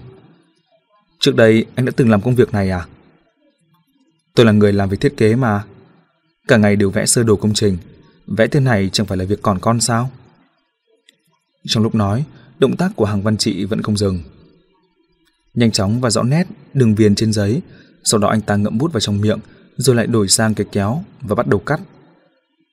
Phải rồi, phải rồi, tôi đã quên mất nghề nghiệp của anh. Đỗ Minh Cường vỗ vào đầu của mình nói, đồng thời trong lòng cũng cảm thấy rất vui mừng. Cần phải biết rằng bước quan trọng nhất của việc chế tác túi giấy chính là vẽ đường cơ bản thật rõ ràng chuẩn xác. Hàng Văn Trị coi bước này là việc còn con, vậy thì không còn nghi ngờ gì nữa, sẽ nâng cao được hiệu suất làm việc của anh ta. Quả nhiên, sau khi làm xong một túi giấy, Hàng Văn Trị chỉ dùng thời gian là 5 phút rưỡi. Chuyện này đối với người mới lần đầu tiên bắt đầu làm có thể coi là một thành tích rất đáng nể. Đỗ Minh Cường toát miệng, thân sắc vui vẻ. Được rồi, được rồi. Vốn dĩ tôi còn đang buồn giàu vì sợ bị anh kéo tụt lại. Bây giờ xem ra anh còn làm nhanh hơn cả tôi nữa kia. Hàng văn trị cũng bật cười. Từ sau khi anh ta bước vào nhà tù, đây là lần đầu tiên anh ta nở ra nụ cười thực lòng như vậy. Có thể nhận được lời khen ngợi của Đỗ Minh Cường hình như khiến anh ta vô cùng vui sướng. Có lẽ là bởi vì đối phương đã giúp anh ta một lần, còn anh ta cuối cùng cũng đã tìm thấy được một cách thức có thể báo đáp lại. Được rồi, tôi không nói nhiều về anh nữa. Chúng ta mau tranh thủ thời gian làm việc đi. Đỗ Minh Cường đứng dậy chuẩn bị quay trở về chỗ ngồi của mình. Trong khi thu dọn đồ, hắn lại dặn dò. Những công cụ này anh cần phải bảo quản cẩn thận. Mất đồ là mất việc rất lớn đấy. Hàng Văn Trị gật đầu. Anh yên tâm đi, con người tôi không phải là người cầu thả đâu. Đỗ Minh Cường nói tiếp, đặc biệt là bút chì, quyết không thể làm mất. Đầu bút chì cuối cùng không dùng được, cũng vẫn nộp trở lại. Đầu mẩu bút chì cũng phải nộp lại à? Hàng Văn Trị chép miệng, thế thì cũng bùn xỉn quá nhỉ?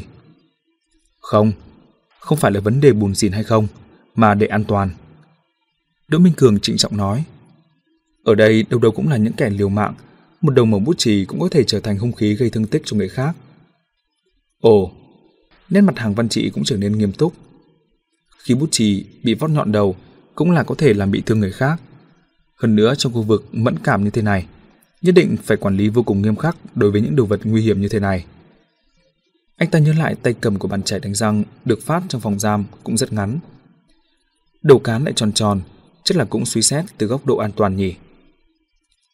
Không chỉ như vậy, các công cụ khác lúc này đang dùng, bất luận là thước gỗ, kéo hay là gọt bút chì, cũng đều đã có những biện pháp đề phòng đặc biệt. Hai đầu thước gỗ đều là hình vòng cung rất tù, kéo thì được bọc bằng một vỏ bằng nhựa tròn xoe. Trông giống như là đồ chơi trẻ em vậy. Và độ sắc của lưỡi kéo cũng chỉ có thể dùng để cắt giấy. Gọt bút chì thì thực sự là một thứ đồ chơi trẻ em. Phần gọt bút chì bị ẩn sâu ở trong con búp bê bằng sứ. Bút chì cần phải nhét vào trong miệng của con búp bê để gọt. Còn vỏ bút chì thì tạm thời giữ lại ở trong bụng của con búp bê. Trừ khi anh đập vỡ con búp bê. Nếu không thì vốn không thể nào tiếp xúc được với lưỡi dao ở bên trong. Xem ra công cụ nguy hiểm duy nhất mà phạm nhân có thể tiếp xúc được đúng là chiếc bút chì ở trong tay. Tiến hành quản lý khắt khe đối với việc này cũng không phải là quá đáng. Đỗ Minh Cường nhìn thấy sự thay đổi trên nét mặt của Hàng Văn Trị, biết rằng đối phương đã có sự coi trọng cần thiết đối với thư này. Lúc này hắn mới yên tâm rời đi. Sau đó mỗi người từ cúi đầu bận rộn làm việc của mình, không cần thiết phải nhìn đồng hồ nhiều hơn nữa. Trong khoảng thời gian này, quản giáo Hoàng chuyển một chiếc ghế ngồi ở cửa nhà xưởng, chấp hành công việc quản lý giám sát của mình. Thực ra ông ta cũng không cần phải quá vất vả, bởi vì bốn máy quay camera trong nhà xưởng sẽ kịp thời truyền tải tình hình đến phòng giám sát. Cho nên rất ít phạm nhân dám giở trò tắc oai tắc quái ở trong nhà xưởng. Khu vực điểm mù duy nhất của máy giám sát chính là nhà vệ sinh độc lập ở nhà xưởng, xuất phát từ sự tôn trọng quyền riêng tư của phạm nhân. Khu vực này không lắp máy quay camera, nhưng nhà vệ sinh này gần như là hoàn toàn bịt kín. Ngoài cánh cửa hướng thẳng ra nhà xưởng, ngay cả một ô cửa sổ liên thông với thế giới bên ngoài cũng không có. Cho nên vốn không cần lo lắng phạm nhân sẽ trốn thoát ra ngoài nhà xưởng từ phòng vệ sinh này. Lớp trưởng bánh màn thầu đang khoanh tay sau lưng đi đi lại lại trong nhà xưởng, bộ dạng cứ y như thật. Nhìn thấy ai nhàn hạ một chút, anh ta liền đi lên trách mắng vài câu. Nhưng anh ta cũng chỉ dám chọn những người dễ bắt nạt. Nhân vật giống như anh Bình cho dù có gác chân lên bàn làm việc, bánh màn thầu cũng chẳng có gan để nói gì cả. Đến 11 giờ trưa, quản giáo Hoàng đứng dậy. Ông ta lôi ra một chiếc còi và thổi tít một tiếng dài. Trong nhà xưởng liền vang lên những tiếng hoan hô. Các phạm nhân lao động suốt cả buổi sáng nghiêng đầu duỗi chân, thả lỏng cơ bắp và thần kinh mệt mỏi của mình. Đối với họ, tiếng còi này nghe còn tuyệt diệu hơn cả âm nhạc, bởi vì khi nó vang lên có nghĩa là cuối cùng giờ ăn trưa cũng đã đến rồi. Ồn ào gì thế? Tất cả im lặng cho tôi. Thu dọn công cụ của mình, xếp hàng ra khỏi cửa. Bánh màn thầu vừa hét lên, vừa vội vàng đi đến cửa nhà xưởng, lấy ra bốn thùng lớn để ở trước cửa. Những thùng này là để thu lại thứ gỗ, kéo, bút chì và gọt bút chì. Những phạm nhân ồn ào huyên náo xếp hàng. Trong lúc đó, quản giáo Hoàng, bánh màn thầu hoặc là những vị đại ca ở phòng giam thỉnh thoảng vang lên mấy câu trách mắng, mọi người mới dần trật tự trở lại. Lương Minh Cường vốn định cùng giao nộp công cụ với hàng văn trị, nhưng động tác hơi chậm một chút đã bị mấy phạm nhân nóng lòng muốn được ăn cơm chen vào giữa đội ngũ. Thế là đành phải nhẫn nại theo đội ngũ nhích từng chút một về phía trước. Nhìn thấy hàng văn trị ở phía trước, cuối cùng đã xếp đến hàng đầu tiên, đang đặt công cụ vào mấy thùng đó. Chợt nghe thấy tiếng bánh màn thầu hét lên. Bút chì của anh sao thế? Đỗ Minh Cường lo lắng cho mày, hắn đã đặc biệt nhấn mạnh tầm quan trọng của việc giữ gìn bút chì với hàng văn trị. Lẽ nào đối phương vẫn cứ xảy ra sai sót sao? Còn hàng văn trị thì lại miễn cưỡng giải thích gì đó, giọng nói rụt rè sợ hãi. Tôi chỉ là do thói quen, cứ hay cho bút chì vào miệng cắn. Đỗ Minh Cường thò ra khỏi hàng, nhìn về phía trước, thấy trong tay bánh màn thầu đang nắm chặt chiếc bút chì mà hàng văn trị vừa mới đặt xuống. Khuôn mặt vô cùng ghê tởm. Nguyên nhân tạo nên sự ghê tởm của anh ta cũng rất rõ ràng. Phần đuôi của chiếc bút chì đó đầy vết răng, đã bị cắn nát. Một chiếc bút chì mới tinh, chưa dùng được bao nhiêu đã bị anh cắn thành thế này. Anh thấy có tởm không chứ? Bánh màn thầu dùng đôi bút chì chọc vào mặt của hàng văn trị chửi bới. Hàng văn trị biết mình đuối lý, đỏ mặt không biết làm thế nào cho ổn thỏa. Trước đây anh ta dùng bút chì có bao giờ lại nghĩ đến còn cần phải trả lại chứ? Cho nên đã tạo thành thói quen cắn đuôi bút. Bây giờ chiếc bút này đã bị cắn thành ra như vậy, đối với người khác thì quả thực là không thể nào dùng được nữa. Chiếc bút này chúng tôi chẳng muốn động vào đâu. Màn thầu, anh phải để chiếc bút này sang một bên, buổi chiều trả lại cho anh ta dùng. Đỗ Minh Cường lúc này đón lời, lên tiếng. Ngoài mặt anh ta thể hiện là đang phàn nàn, trên thực tế là đưa ra một phương án giải quyết khả thi, coi như là giải vây cho hàng văn trị. Quản giáo Hoàng nghe thấy những lời này của Đỗ Minh Cường, bèn đứng bên gật đầu, nói với bánh màn thầu. Cứ làm như vậy đi. Chỉ cần công cụ không bị thất lạc, đối với những sự việc nhỏ nhặt như thế này, ông ta cũng chẳng muốn quản lý nhiều đâu. Quản giáo đã lên tiếng, bánh màn thầu cũng không tiện nói gì thêm nữa. Anh ta đành phải ném chiếc bút này vào một góc thùng, đồng thời trừng mắt nhìn hàng văn trị một cái lò bào. Mày tuổi chó à? Làm việc lại còn cần phải mài răng. Hàng văn trị cũng không tranh cãi gì với đối phương nữa, chỉ mỉm cười nhận lỗi, sau đó quay lại gật đầu với Đỗ Minh Cường, biểu thị sự cảm ơn. Ngày đầu tiên đi làm, mặc dù mắc một lỗi nhỏ, nhưng cũng coi như là đã qua được rồi. Sau khi tất cả các phạm nhân đã giao nộp hết công cụ lao động, thì lại tập hợp ở nhà ăn tập thể dưới sự áp giải của những người quản giáo để ăn bữa trưa. Thức ăn mặc dù rất đơn giản, nhưng trải qua cả buổi sáng làm việc, những người phạm nhân đều đã đói mềm. Ai nấy đều ăn ngấu nghiến, trông rất ngon lành. Thời gian ăn trưa thì được dài hơn. Sau khi ăn xong, từng nhóm phạm nhân hai ba người túm tụm lại cùng nhau ngồi nói chuyện. Đỗ Minh Cường tìm đến chỗ hàng văn trị, kể cho đối phương nghe quy tắc sinh hoạt trong cuộc sống thường ngày ở trong tù. Thì ra trong tù cũng giống như ở bên ngoài, thực hiện chế độ 5 ngày làm việc trong một tuần. Từ thứ hai đến thứ sáu, các phạm nhân đều phải tiến hành lao động cải tạo. Một ngày ba bữa đều ăn ở trong nhà ăn.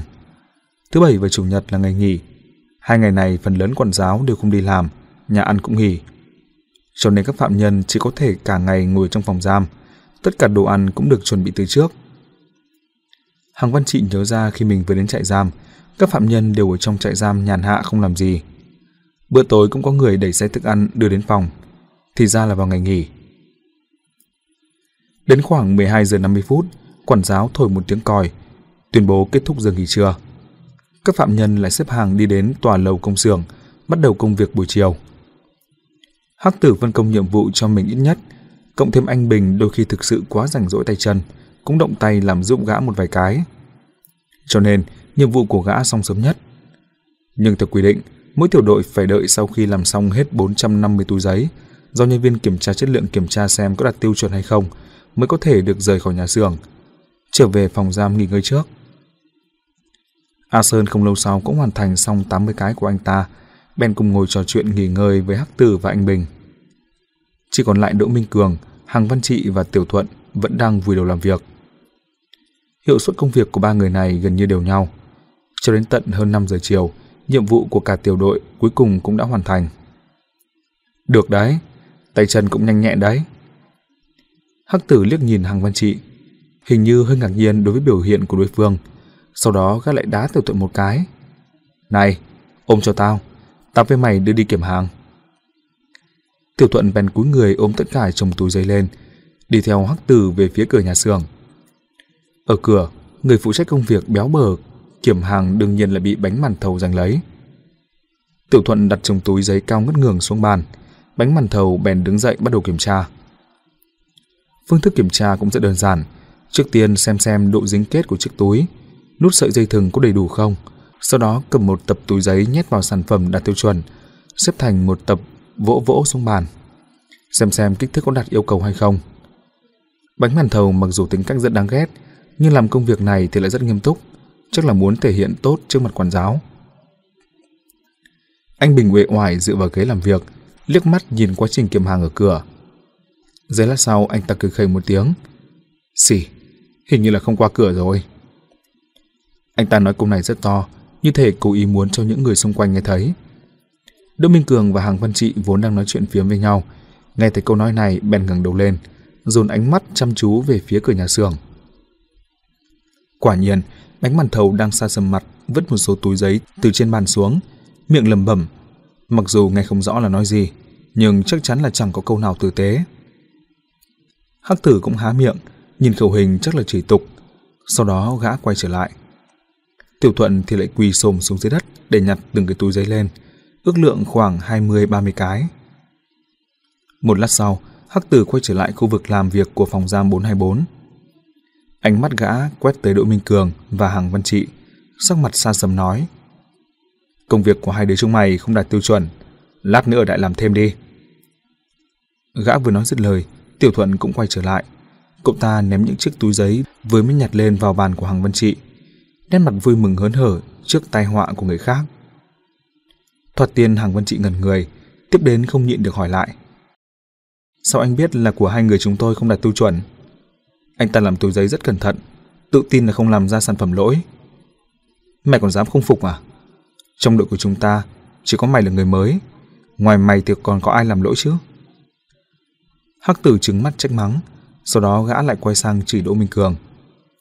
Bảo mày hướng dẫn cho người mới là đã coi trọng mày rồi. Thế mà mày lại hướng dẫn thành ra thế này à? Mẹ kiếp, công việc này hai đứa chúng mày cũng phải làm bù. Hàng Quan Trị cảm thấy lồng ngực tức nghẹn, trong khoảnh khắc phải chịu một bụng ấm ức. Chỉ bởi vì mình là người mới thì chắc chắn làm ra hàng lỗi sao? Hơn nữa, nếu mọi người cùng đưa đi kiểm tra xảy ra vấn đề, ít ra cũng phải là mọi người cùng gánh vác trách nhiệm. Sao có thể lại võ đoán dồn tất cả những sai sót về phía mình chứ? Hơn nữa, bởi vì việc này lại còn liên lụy khiến Đỗ Minh Cường cũng chịu phạt, càng khiến cho anh ta không thể tiếp nhận được. Tôi chính là không phục.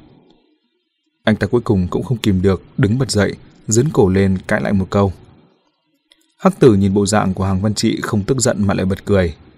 Giỏi đấy. Cảm thấy có quản giáo chống lưng cho mày. Gan to ra rồi phải không? Được. Chúng ta hãy xem quản giáo nói thế nào. Tiểu thuận, mau gọi quản giáo lại đây. Tiểu thuận lập tức chạy về phía cửa. Vừa chạy vừa hét. Báo cáo quản giáo. Ở đây có kẻ mới đến không phục quản lý. Quản giáo Hoàng cũng đang chú ý đến động tĩnh ở đằng này. Tiểu thuận gọi như vậy ông ta lập tức cầm dùi cui bước nhanh đến. Bánh hoàn thầu lại lúc lắc mông đi theo phía sau ông ta. Anh Bình và A Sơn đứng dậy, bày ra tư thế cung kính đón tiếp. Đỗ Minh Cường thì lại bất lực lắc đầu, cũng đứng ở bên cạnh hàng văn trị. Có chuyện gì? Người quản giáo gầy gò hỏi một câu, thái độ vẫn coi như là hòa nhã. Hắc tử hội báo. Tên phạm nhân này mới ra làm sản phẩm lỗi. Tôi bố trí nó làm thêm để bù vào. Nó không phục. Ồ, anh mới đến à? Quản giáo Hoàng nhìn hàng văn trị một cái, sau đó dùng giọng điệu giải thích nói. Sản xuất trong trại giam cũng có nhiệm vụ, làm ra sản phẩm lỗi thì phải làm bù, đây là chế độ. Nhưng những sản phẩm lỗi đó chưa chắc đã là do tôi làm, tại sao một mình tôi lại phải gánh chịu? Hàng văn trị biện hộ cho mình. Trước mặt quản giáo, anh ta cũng không dám nói quá chắc chắn, chỉ dùng từ chưa chắc. Quản giáo Hoàng cũng không muốn tranh luận với anh ta, chỉ quay đầu hỏi bánh màn thầu một câu. Phòng giam này đã bao lâu chưa làm ra sản phẩm lỗi rồi? Khoảng hơn một tháng rồi ạ. Màn thầu trả lời, nghĩ một lát rồi bổ sung. Trước đây cho dù có sản phẩm lỗi, cũng chỉ có một hai cái, chưa bao giờ có nhiều như tình trạng ngày hôm nay.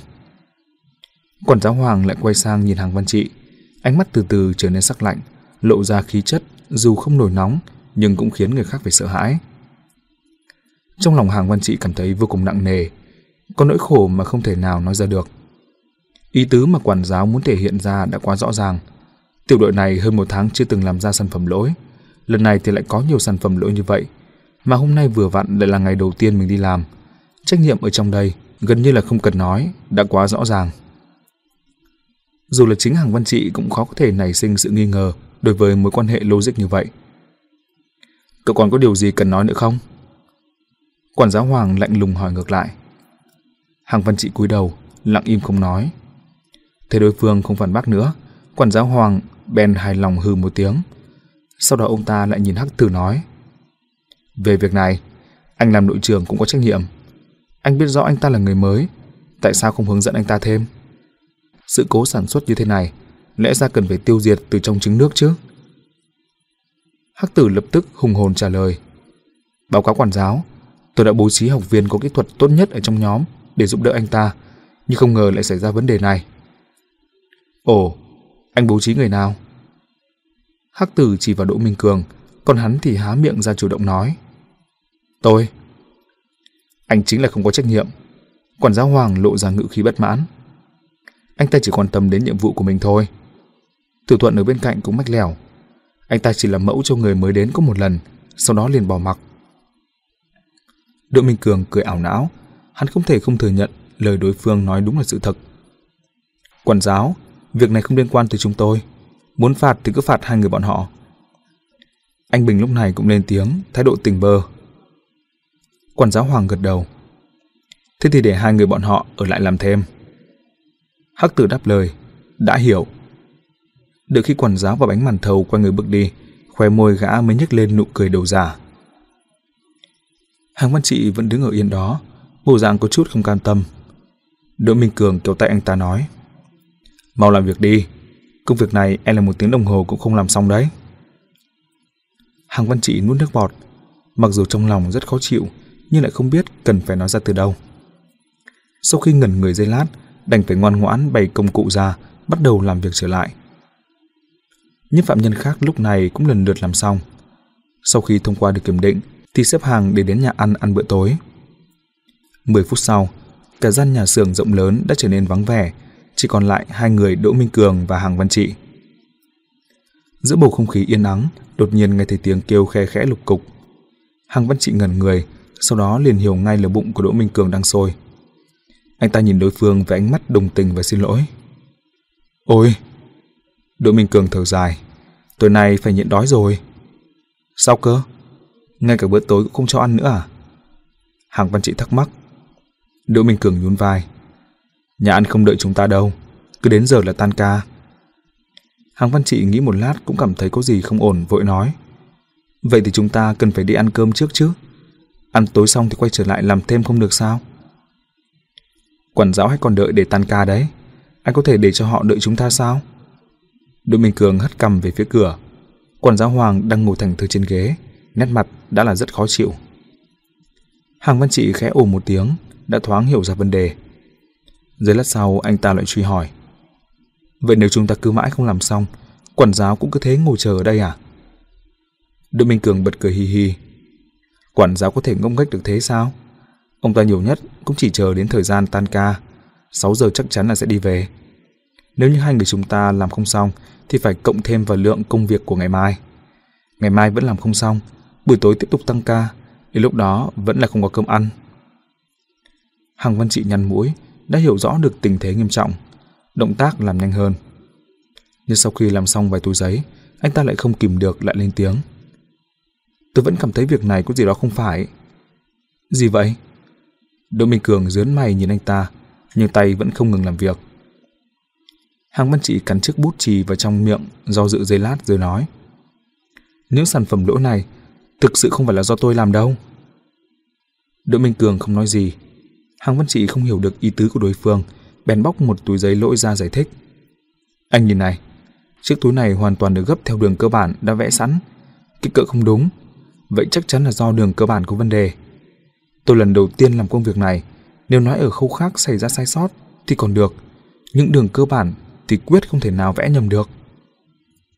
Đỗ Minh Cường vẫn không nói gì, chỉ nhìn đối phương. Anh không tin à? Tôi vẽ bản đồ đã vẽ bao nhiêu năm rồi. Hàng Văn Trị hơi cuống, anh ta lấy chiếc bút đang ngậm trong miệng xuống, xoẹt xoẹt mấy đường, vẽ ra hai ký hiệu ở trên chiếc túi giấy đã bị bỏ đi. Nói với Đỗ Minh Cường, anh đo xem, khoảng cách giữa hai đường thẳng này là 30cm, sự sai lệch sẽ không vượt quá 0,5cm.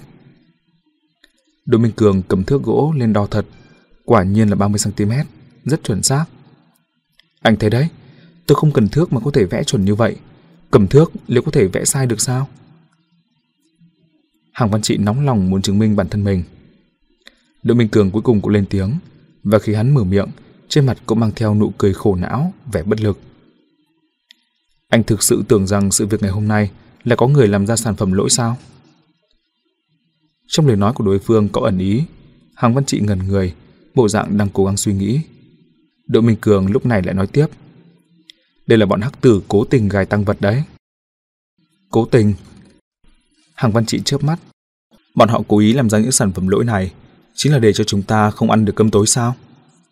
Không kịp ăn cơm tối, vậy thì cũng chẳng sao.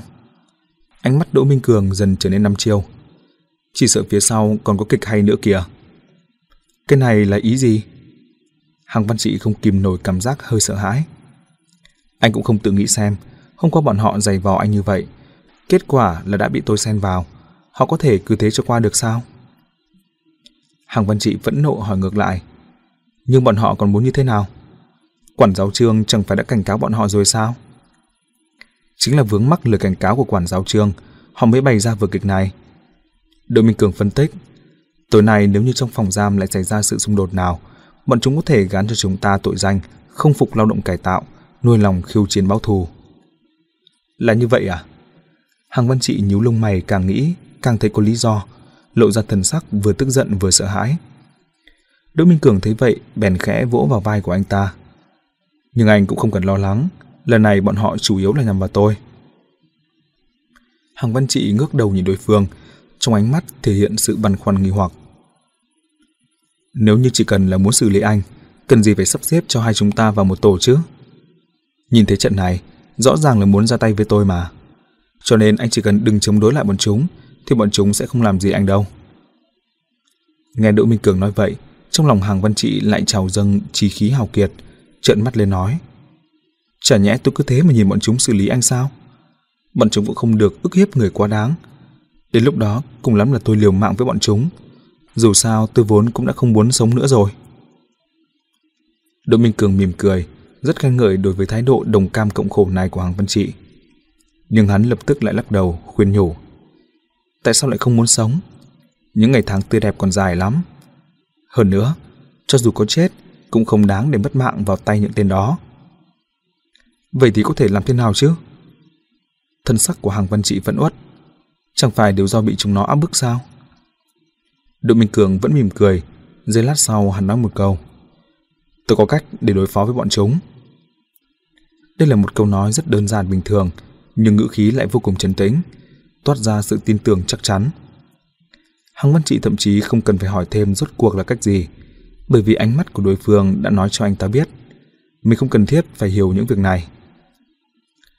Sự phẫn uất của Hàng Văn Trị cuối cùng cũng được bình tâm lại trong lời nói sau này. Sau đó anh ta nói vẻ chân thành. Bất luận cần tôi giúp đỡ thế nào, tôi chắc chắn sẽ làm được. Tôi chỉ cần anh làm được một việc. Đỗ Minh Cường dùng ánh mắt sáng rực nhìn chăm chú vào Hàng Văn Trị, chậm rãi nói.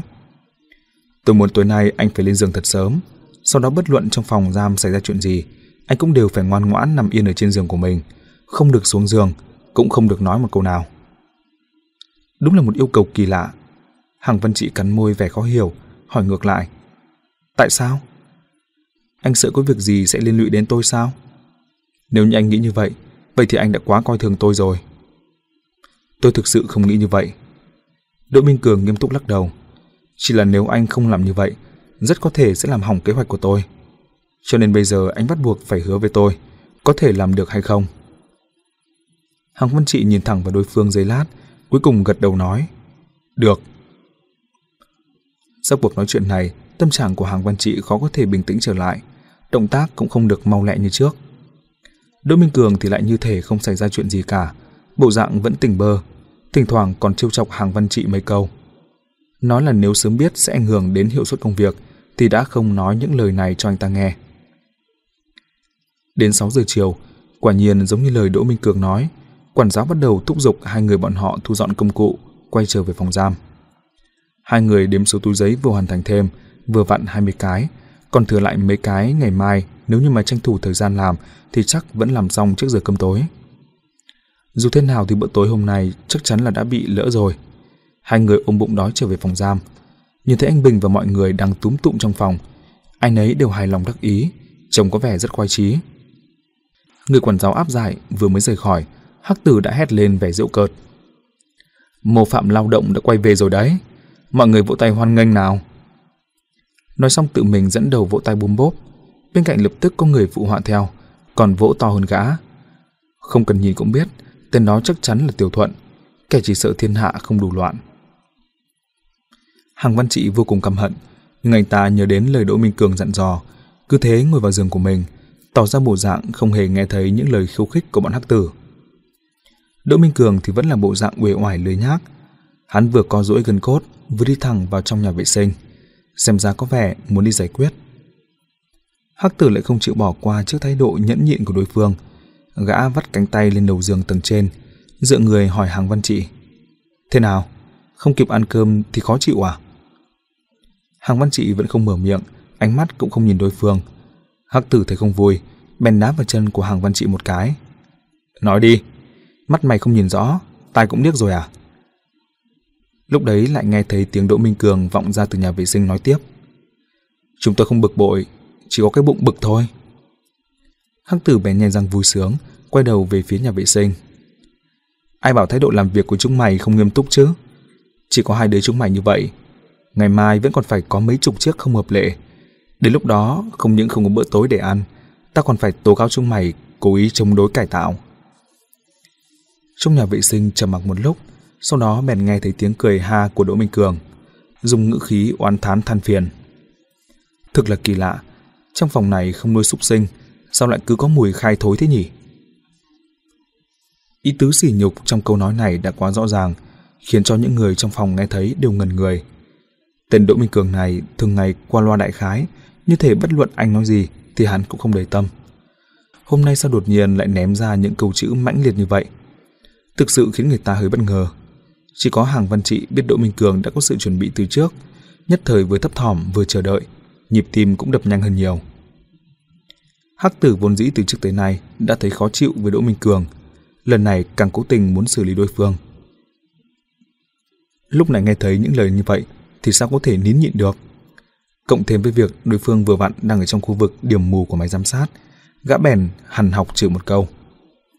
Con mẹ mày muốn chết à? Sau đó bèn lao vào nhà vệ sinh. Giường của Hoàng Văn Trị vừa vặn đối diện với nhà vệ sinh.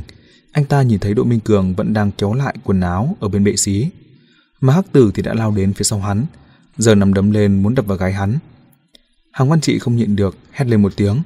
Cẩn thận! Đỗ Minh Cường cũng không thèm quay lại, tay phải đột nhiên hất ra phía sau, nằm trúng cổ tay của Hắc Tử đang chuẩn bị ra đòn, như thể mọc con mắt ở phía sau. Sau đó hắn tiện đá hất mạnh cánh tay, cơ thể của hai người cùng xoay. Đợi đến khi ngừng lại thì đã trở thành Đỗ Minh Cường đứng sau lưng Hắc Tử. Hơn nữa cánh tay của Hắc Tử cũng bị bẻ ngược lại, trông vô cùng nhếch nhác. Cục diện đột nhiên bị mất tầm kiểm soát. Hắc Tử không thể không phát ra tiếng kêu thất thanh, vừa phẫn nộ vừa sợ hãi. Con mẹ! Còn Đỗ Minh Cường thì lại ung dung từ tốn. Tay trái của hắn thậm chí vẫn còn bận rộn để dắt lại thắt lưng quần của mình. Hắc Tử mặt đỏ bừng bừng, ra sức dãy rủa, nhưng cổ tay lại bị như gọng kìm giữ chặt lại, không thể nào nhúc nhích được. Thế là gã lại cuống quýt hét lên. Thả tay! Con mẹ mày! Thả tay tao ra! Vừa là để tăng khí thế cho mình, vừa là để cầu cứu đồng bọn. Anh Bình mặc dù không nhìn thấy tình hình ở trong nhà vệ sinh, nhưng nghe giọng nói là biết không ổn rồi. Y ra hiệu bằng mắt với A Sơn và Tiểu Thuận ở hai bên. Bọn chúng cùng đứng dậy lao vào nhà vệ sinh.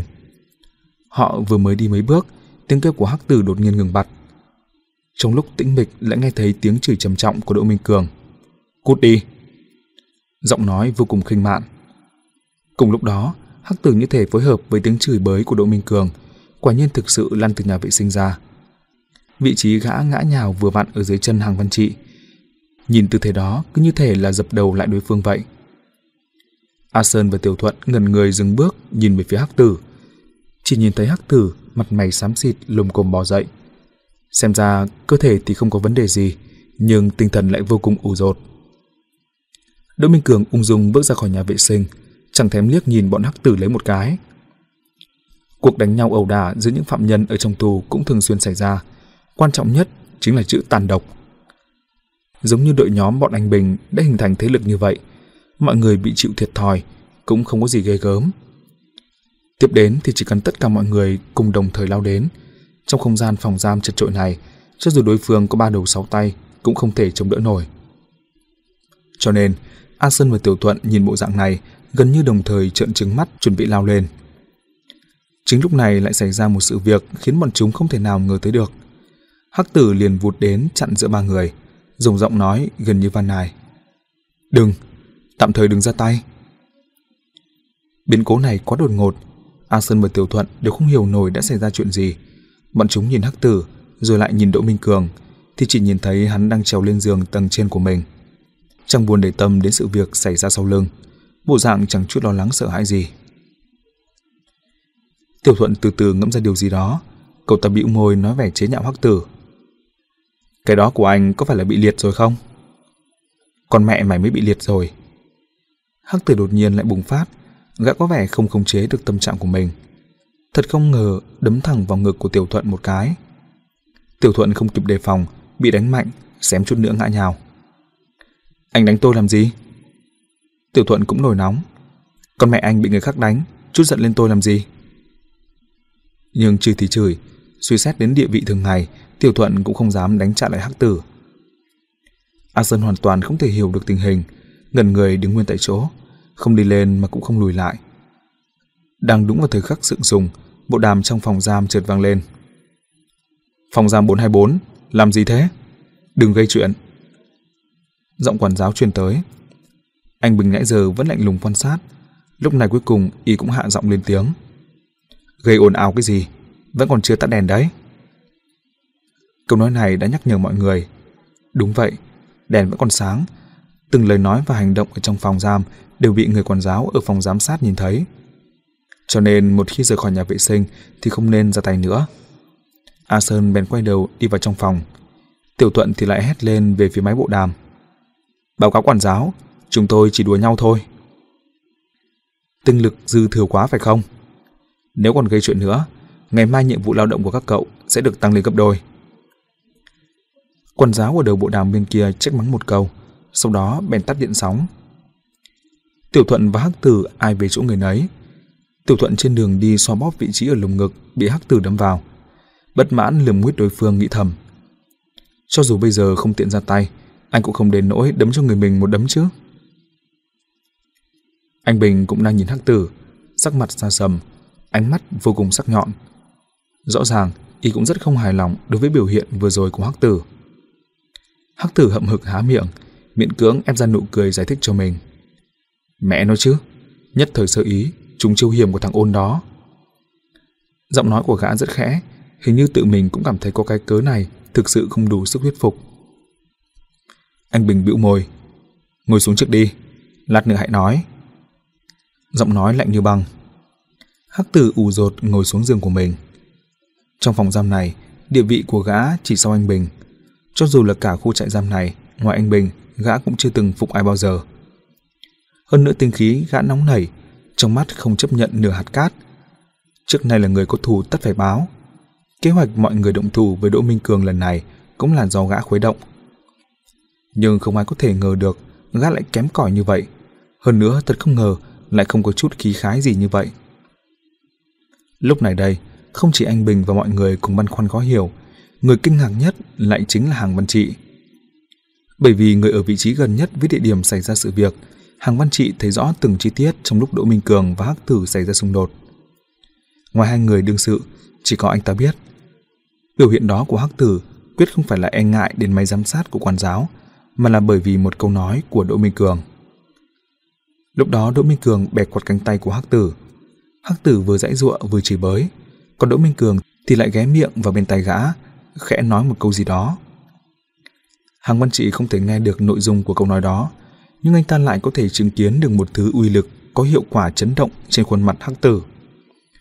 Khi Đỗ Minh Cường nói xong câu nói đó, khuôn mặt Hắc Tử đã co giật mạnh như thể chúng rồi cùi điện. Đồng thời tiếng chửi bới của gã cũng ngừng mặt như bị đông cứng lại. Sức lực toàn thân gã đều bị rút cạn, cơ thể mềm nhũn biến thành một đống bùn nhão.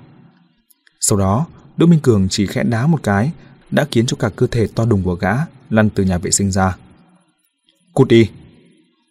Khi Đỗ Minh Cường nói ra hai chữ này, ngữ khí hình như giống như đang trêu chọc một đứa bé học mẫu giáo. Còn Hắc Tử thật không ngờ lại ủ rột như vậy. Đừng nói đến việc phản kháng, ngay cả dũng khí để phẫn nộ, gã cũng không có. Hàng Văn Trị rất muốn hỏi Đỗ Minh Cường, hắn rốt cuộc dựa vào cái gì mà có thể dễ dàng đánh đổ được tên Hắc Tử ngông cuồng ngạo mạn. Nhưng anh ta lại nhớ lời dặn dò của đối phương, không được làm gì cả, cũng không được nói gì cả. Cho nên anh ta chỉ có thể lặng lẽ chờ đợi. Đồng thời anh ta cũng có dự cảm mãnh liệt. Một vở kịch hay mới chỉ bắt đầu. Lúc này trong cả phòng không có ai nói gì. Hình như mỗi người đều có tâm sự. Chỉ có duy nhất Đỗ Minh Cường sau khi lên giường liền phát ra hơi thở mũi khẽ khẽ, như thể cả đời cũng không đủ để ngủ vậy. Thời gian dần dần trôi đi trong bầu không khí quái dị, giống như là cảm giác mây đen che kín bầu trời trước cơn mưa bão, yên tĩnh đến độ khiến người ta nghẹt thở. Cuối cùng, tiếng chuông trong trại giam cũng vang lên, đã đến giờ tắt đèn đi ngủ rồi. Anh Bình và mọi người cũng vẫn đi đánh răng rửa mặt trong nhà vệ sinh như thường lệ. Chỉ là lần này không ai rửa chân thay dép. Rõ ràng mọi người đều biết, sau khi tắt đèn còn có một hoạt động kịch liệt chờ đợi bọn họ. Tiểu Thuận vẫn là người cuối cùng của nhóm này như thường lệ. Đợi đến khi cậu ta đánh răng rửa mặt xong thì đèn trong khu vực trại giam cũng tắt. Cậu ta không trở về giường của mình mà khẽ đi đến trước mặt hàng văn trị. Đã thương lượng trước là phải ra tay với Đỗ Minh Cường, anh Bình và mọi người đương nhiên cũng đã lên sẵn kế hoạch. Đúng như Đỗ Minh Cường phân tích, việc gài tăng vật trong quá trình sản xuất sáng nay chỉ là khúc dạo đầu. Tác dụng chính là để trở thành lý do cho cuộc đụng độ sắp xảy ra vào buổi tối. Ngộ nhỡ có kích động đến quản giáo, cũng có lý do để biện hộ. Vở kịch hai của buổi tối cũng được bố trí xong xuôi. Trước tiên vẫn cần phải tìm cớ đối với hàng văn trị. Bởi vì lúc trước họ cảm thấy hàng văn trị càng dễ dàng bị kích động nổi giận, còn Đỗ Minh Cường ngược lại rất thờ ơ, rất có khả năng khiến cho bọn họ không có cách nào phát huy được sức lực. Mặc dù tình hình đã xảy ra biến hóa sau sự xung đột giữa Đỗ Minh Cường và Hắc Tử, nhưng anh Bình và mọi người không có cơ hội để lại thương lượng sách lược mới. Tất cả lại vẫn phải tiến hành theo như phương án đã định. Dù sao chỉ cần gây sự khiến cho hàng văn trị nổi giận, Đỗ Minh Cường chắc chắn sẽ không ngồi yên bỏ mặc. Tiểu Thuận rất thích thú được làm vị quan tiên phong. Cậu ta vốn là một tên rất thích gây sự. Vừa rồi bị dính một cú đòn của hắc tử, ngược lại lại càng khiến cậu ta muốn thử sức. Thường ngày cậu ta cũng thường xuyên phải chịu đựng hắc tử, biết đầu hôm nay lại được nhân đà có cơ hội để chờ mình. Huống hồ phía sau cậu ta còn có cả A Sơn và anh Bình. Cả nhóm đối phó với một tên Đỗ Minh Cường lẽ nào còn thực sự có thể bị thiệt thòi sao? Mang theo suy nghĩ này, Tiểu Thuận bèn nhìn chăm chăm vào hàng văn trị và nói Ôi, mô phạm lao động, hôm nay giao cho anh một nhiệm vụ, hãy đi cọ nhà vệ sinh đi. Hàng văn trị nằm ngửa mặt, không buồn để tâm. Con mẹ mày, con giả vờ câm mà. Tiểu Thuận lên tiếng chửi bới. Mày có tin là tao hất bãi cứt vào mặt mày không? Tại sao ta lại phải đi cọ nhà vệ sinh? Giường tầng trên có người lên tiếng. Đúng như dự liệu, quả nhiên là Đỗ Minh Cường đứng ra. Hắn trở người, mặt nằm hướng ra bên ngoài, cúi đầu vừa vặn, bốn mắt nhìn nhau với Tiểu Thuận. Anh ta không cọ cũng được, mày vào cọ. Tiểu Thuận vẫn ứng phó theo những câu nói đó được lên kế hoạch sẵn. Mục đích của họ chính là nhanh chóng kéo Đỗ Minh Cường xuống nước. Vì sao không phải là anh ấy cọ, thì là tôi cọ. Các anh không thể cọ được à? Đỗ Minh Cường thật không ngờ lại lên tiếng hỏi Tiểu Thuận. Ngữ khí của hắn rất nghiêm túc, nhưng Hàng Văn Trị nghe thế nào cũng vẫn cảm thấy là hắn đang trêu chọc đối phương. Bọn anh Bình lên kế hoạch ban đầu không được tỉ mỉ như vậy. Tiểu Thuận nhất thời không nghĩ ra được cần phải trả lời như thế nào. Mặt đỏ bừng bừng nín nhịn một lúc, sau đó mới ném ra một câu. Ai bảo hai đứa bọn mày ngủ ở nơi gần nhà xí chứ? Lúc trước, mày chẳng phải bảo trong phòng có mùi khai thối sao? Cọ nhà vệ sinh sạch sẽ, chẳng phải là hai đứa chúng mày ở gần nhất, được hưởng phúc nhất sao? Anh Bình nói tình bơ. Có thể là cảm thấy về mặt ngôn ngữ Tiểu Thuận đấu không lại đội Minh Cường, cho nên y bèn nói chen vào để hỗ trợ.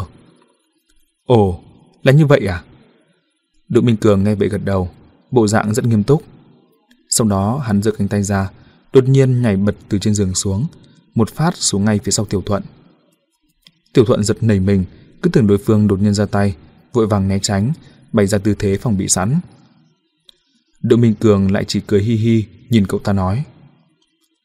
Con người tôi rất lười. Anh bảo tôi gọi nhà xí thì tôi chắc chắn không đồng ý. Nhưng tôi lại có một phương pháp giải quyết vấn đề này càng đơn giản hơn. Tiểu Thuận đoán biết đối phương chắc chắn là chẳng có lời nào hay ho, bèn không thèm tiếp lời hắn. Mẹ mày chứ? Mày nói nhiều lời làm gì? Bảo mày cọ, thì mày phải cọ. Câu nói này chính là ám hiệu.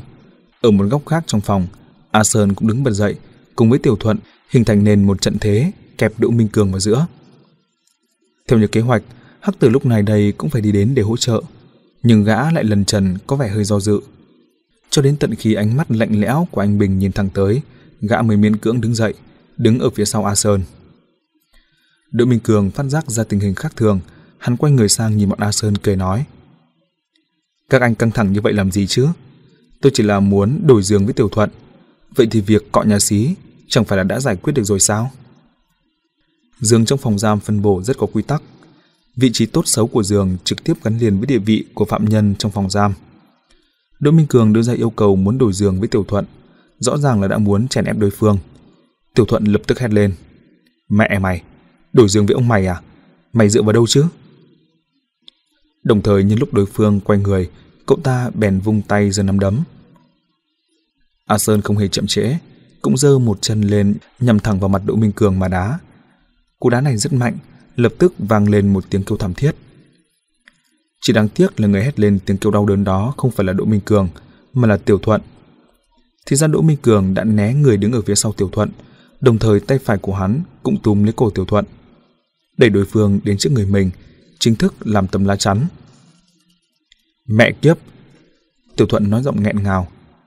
Các anh hôm nay đều ăn nhầm thuốc hay sao? Cứ xuất chiêu vào người tôi thế.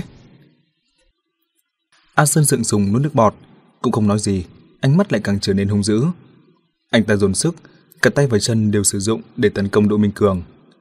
Đỗ Minh Cường cũng không phản kích, chỉ túm Tiểu Thuận kéo tới kéo lui để hóa giải thế tấn công của đối phương. Tiểu Thuận là một người còn sống sờ sờ, bây giờ hoàn toàn trở thành một hình nộm giấy, không có chút tự do nào cả, còn không tránh khỏi bị dính liền mấy đấm mấy đá. Thiểu não chửi bới thất thanh. Tình cảnh hài hước này xảy ra ngay trước mặt hàng văn trị.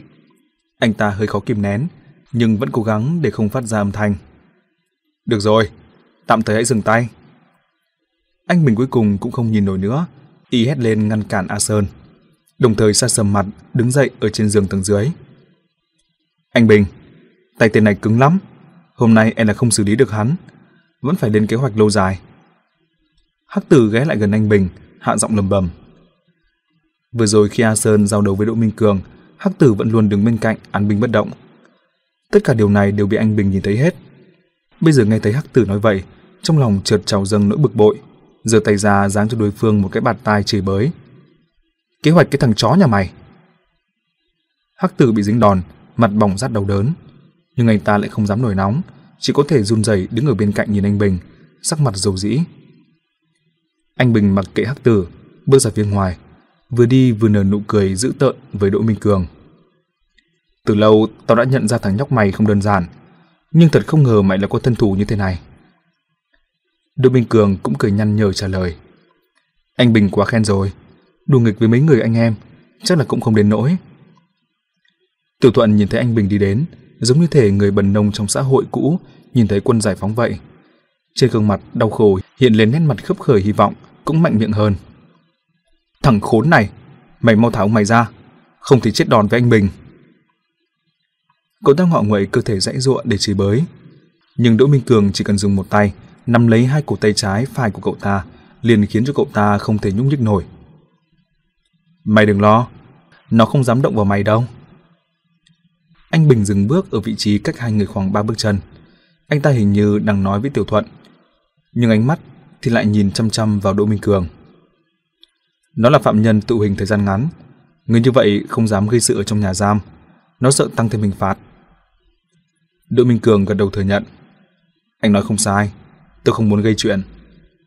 Nhưng tao thì không như vậy. Anh Bình từ từ nhắm mắt lại hỏi đối phương. Trong trại giam này, từng phạm nhân đều sợ tao. Mày biết vì sao không? Nét mặt tươi cười của Đỗ Minh Cường trở thành khổ não. Sau đó hắn trả lời. Tôi biết, bởi vì anh chưa bao giờ sợ tăng thêm hình phạt. Anh Bình gật đầu. Bây giờ tao là tù trung thân, muốn tăng thêm cũng không tăng nổi. Tao cũng không hy vọng giảm hình, cho nên ở trong trại giam này, bất luận là phạm nhân nào, tao muốn đánh thì đánh, muốn chửi thì chửi. Chỉ cần không gây ra án mạng, nhiều nhất cũng chỉ là ăn rùi cui điện, nhốt ở phòng kín. Mẹ nó chứ, hôm nay tao sẽ liều mình đấy. Đỗ Minh Cường thở dài, hắn biết rất rõ lời đối phương nói chính là sự thực. Trên thực tế, bất luận ở trong trại giam nào, thủ đoạn quan trọng nhất của người quản lý trại giam chính là dùng mồi nhử giảm hình phạt đối với phạm nhân. Tất cả những biểu hiện tốt đều có thể được tích điểm. Khi mà số điểm tích được đạt đến một mức độ nào đấy thì sẽ có thể có được cơ hội để giảm hình phạt. Tương tự như vậy, một lần vi phạm kỷ luật thì sẽ khiến cho tất cả những sự vất vả để tích điểm lúc trước đều trở thành vô ích. Trong chế độ như vậy, các phạm nhân đều không thể không thận trọng, bởi vì mỗi lần họ kích động đều sẽ khiến cho mình càng cách xa sự tự do hơn một bước. Nhưng anh Bình thì lại xuất phát từ nguyên nhân đặc biệt nào đó, không muốn rời khỏi ngục tù, cho nên giảm hình phạt đối với y không có chút tác dụng nào cả. Dù quy điện của trương Hải Phong mặc dù cũng có uy lực khiến người ta sợ hãi, nhưng đó dù sao cũng chỉ là nỗi đau nhất thời. Đối với nhân vật dữ dằn như anh Bình đây, nghiến răng một lúc thì cũng xong bởi vì sự hạn chế mà anh Bình phải chịu ở trong tù ít hẳn hơn những phạm nhân khác. Đây cũng chính là nhân tố quan trọng nhất để y có thể xưng bá một phương ở chốn đầy hồ sói này. Mày đã biết những điều này, vậy thì mày dựa vào đâu mà dám đấu với tao? Anh Bình thấy Đỗ Minh Cường không lên tiếng, bèn hằn học cười khẩy.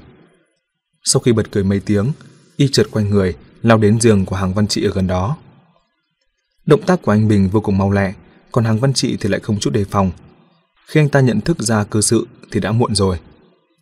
Anh Bình như con chim ưng bắt gà con kéo anh ta xuống giường, đồng thời ác độc vặn ngược cánh tay phải của anh ta. Hàng văn trị rên một tiếng, nghiến răng cố gắng chịu đựng nỗi đau đớn ở vị trí khỉu tay mang lại. A Sơn, mày tiếp tục đi. Anh Bình ngồi lên chiếc giường đó, nói vẻ tự tin. Nếu nó còn dám dùng tiểu thuận để làm lá chắn, tao sẽ vặn đứt cánh tay của thằng nhóc này. Đỗ Minh Cường biết anh Bình nói được làm được, chỉ có thể lắc đầu khổ não, đã tiểu thuận sang một bên. A Sơn nhìn thấy không còn trở ngại gì nữa, bèn dồn hết sức lao về phía Đỗ Minh Cường. Hai người dính vào nhau, Đỗ Minh Cường chỉ né tránh chống đỡ, chứ không đánh lại. Một mặt là hắn không muốn làm to chuyện, Mặt khác, hắn cũng thực sự lo lắng làm cho anh Bình nổi giận. Y sẽ ra tay rất nặng với hàng văn trị, vậy thì không dễ giải quyết. Tiểu Thuận sau khi bị đá ra khỏi trận chiến, trao đảo mấy cái rồi mới đứng yên được. ngừng đầu lên nhìn thấy Hắc Tử vẫn đứng ngẩn người ở một chỗ, cậu ta bèn nói giọng oán thán. Nhìn gì chứ? Mọi người cùng lên đi. Hắc Tử ừ một tiếng, nhưng chân lại không hề nhúc nhích. Tiểu Thuận không đợi gã, quay người lao về phía Đỗ Minh Cường. Khóe mắt của hắn phát giác ra việc gì đó. Nghiêng người chân khẽ khều nhẹ một cái. Tiểu Thuận không kịp dừng bước, ngã lộn nhào ra chỗ cửa phòng giam. Thật là thằng ăn hại. Anh Bình chỉ Tiểu Thuận một câu, tỏ ra khinh ghét. Sự tự tôn của Tiểu Thuận đã bị tổn thương lớn, vừa xấu hổ vừa bực bội. Cậu ta biết thân thủ của mình thua xa Đỗ Minh Cường. Trong lúc gấp rút cũng không thèm đứng dậy nữa, cứ thế lăn đến chân của Đỗ Minh Cường. Đỗ Minh Cường bèn giơ chân lên đá vào ngực cậu ta. Tiểu Thuận nghiến chặt răng, cố gắng chịu đau đớn cũng không né tránh. Nhân đà ôm chặt lấy chân phải của Đỗ Minh Cường, sau đó lại vịn cả người vào, muốn kéo đối phương ngã xuống. Cách thức đánh nhau này chẳng khác gì với bọn vô lại đầu đường xó chợ. Hơn nữa không gian ở trong phòng giam rất chật hẹp, Đỗ Minh Cường không có cách nào để né tránh. Mặc dù chân hắn đứng rất vững, nhưng dưới chân lại có hẳn một người to xác cuốn lấy, bước chân đi lại cũng rất khó. Lần này muốn né tránh cú đâm đá dũng mãnh của A Sơn thì khó khăn hơn nhiều rồi. Tao xem mày ba đầu sáu tay có thể gắng gượng được bao lâu. Anh Bình ngồi ở bên cạnh nở nụ cười nham hiểm. Hàng Văn Trị đang cố gắng ngước đầu dưới gọng kìm của y, đồng thời cũng đang chú ý trận đấu ngay trước mắt này. Thấy A Sơn giơ cú đấm chuẩn bị giáng vào đầu Đỗ Minh Cường, Đỗ Minh Cường đã bị Tiểu Thuận giữ chặt ở góc tường. Trong tình thế không thể nào né tránh, hai tay bắt chéo thành hình chữ thập để chặn cánh tay phải của A Sơn. Sau đó hắn lại lật trở cổ tay, ép cánh tay của đối phương ở trước ngực mình. A Sơn dốc hết sức để giật ra, nhưng lại không thể giằng được. Anh ta bèn nắm chặt tay trái, liều mạng vung tay lên. Đỗ Minh Cường kéo hai tay, mượn sức mạnh cú đấm của đối phương để xoay anh ta nửa vòng. Đồng thời hắn chợt bật cười nói: "Phương Vị Sơn, anh đã quên vụ án mạng ở Hồ Thái Bình rồi sao?" Câu nói này mang theo một sức mạnh thần bí, lập tức khiến cho cả người A Sơn cứng đờ ngay tại chỗ.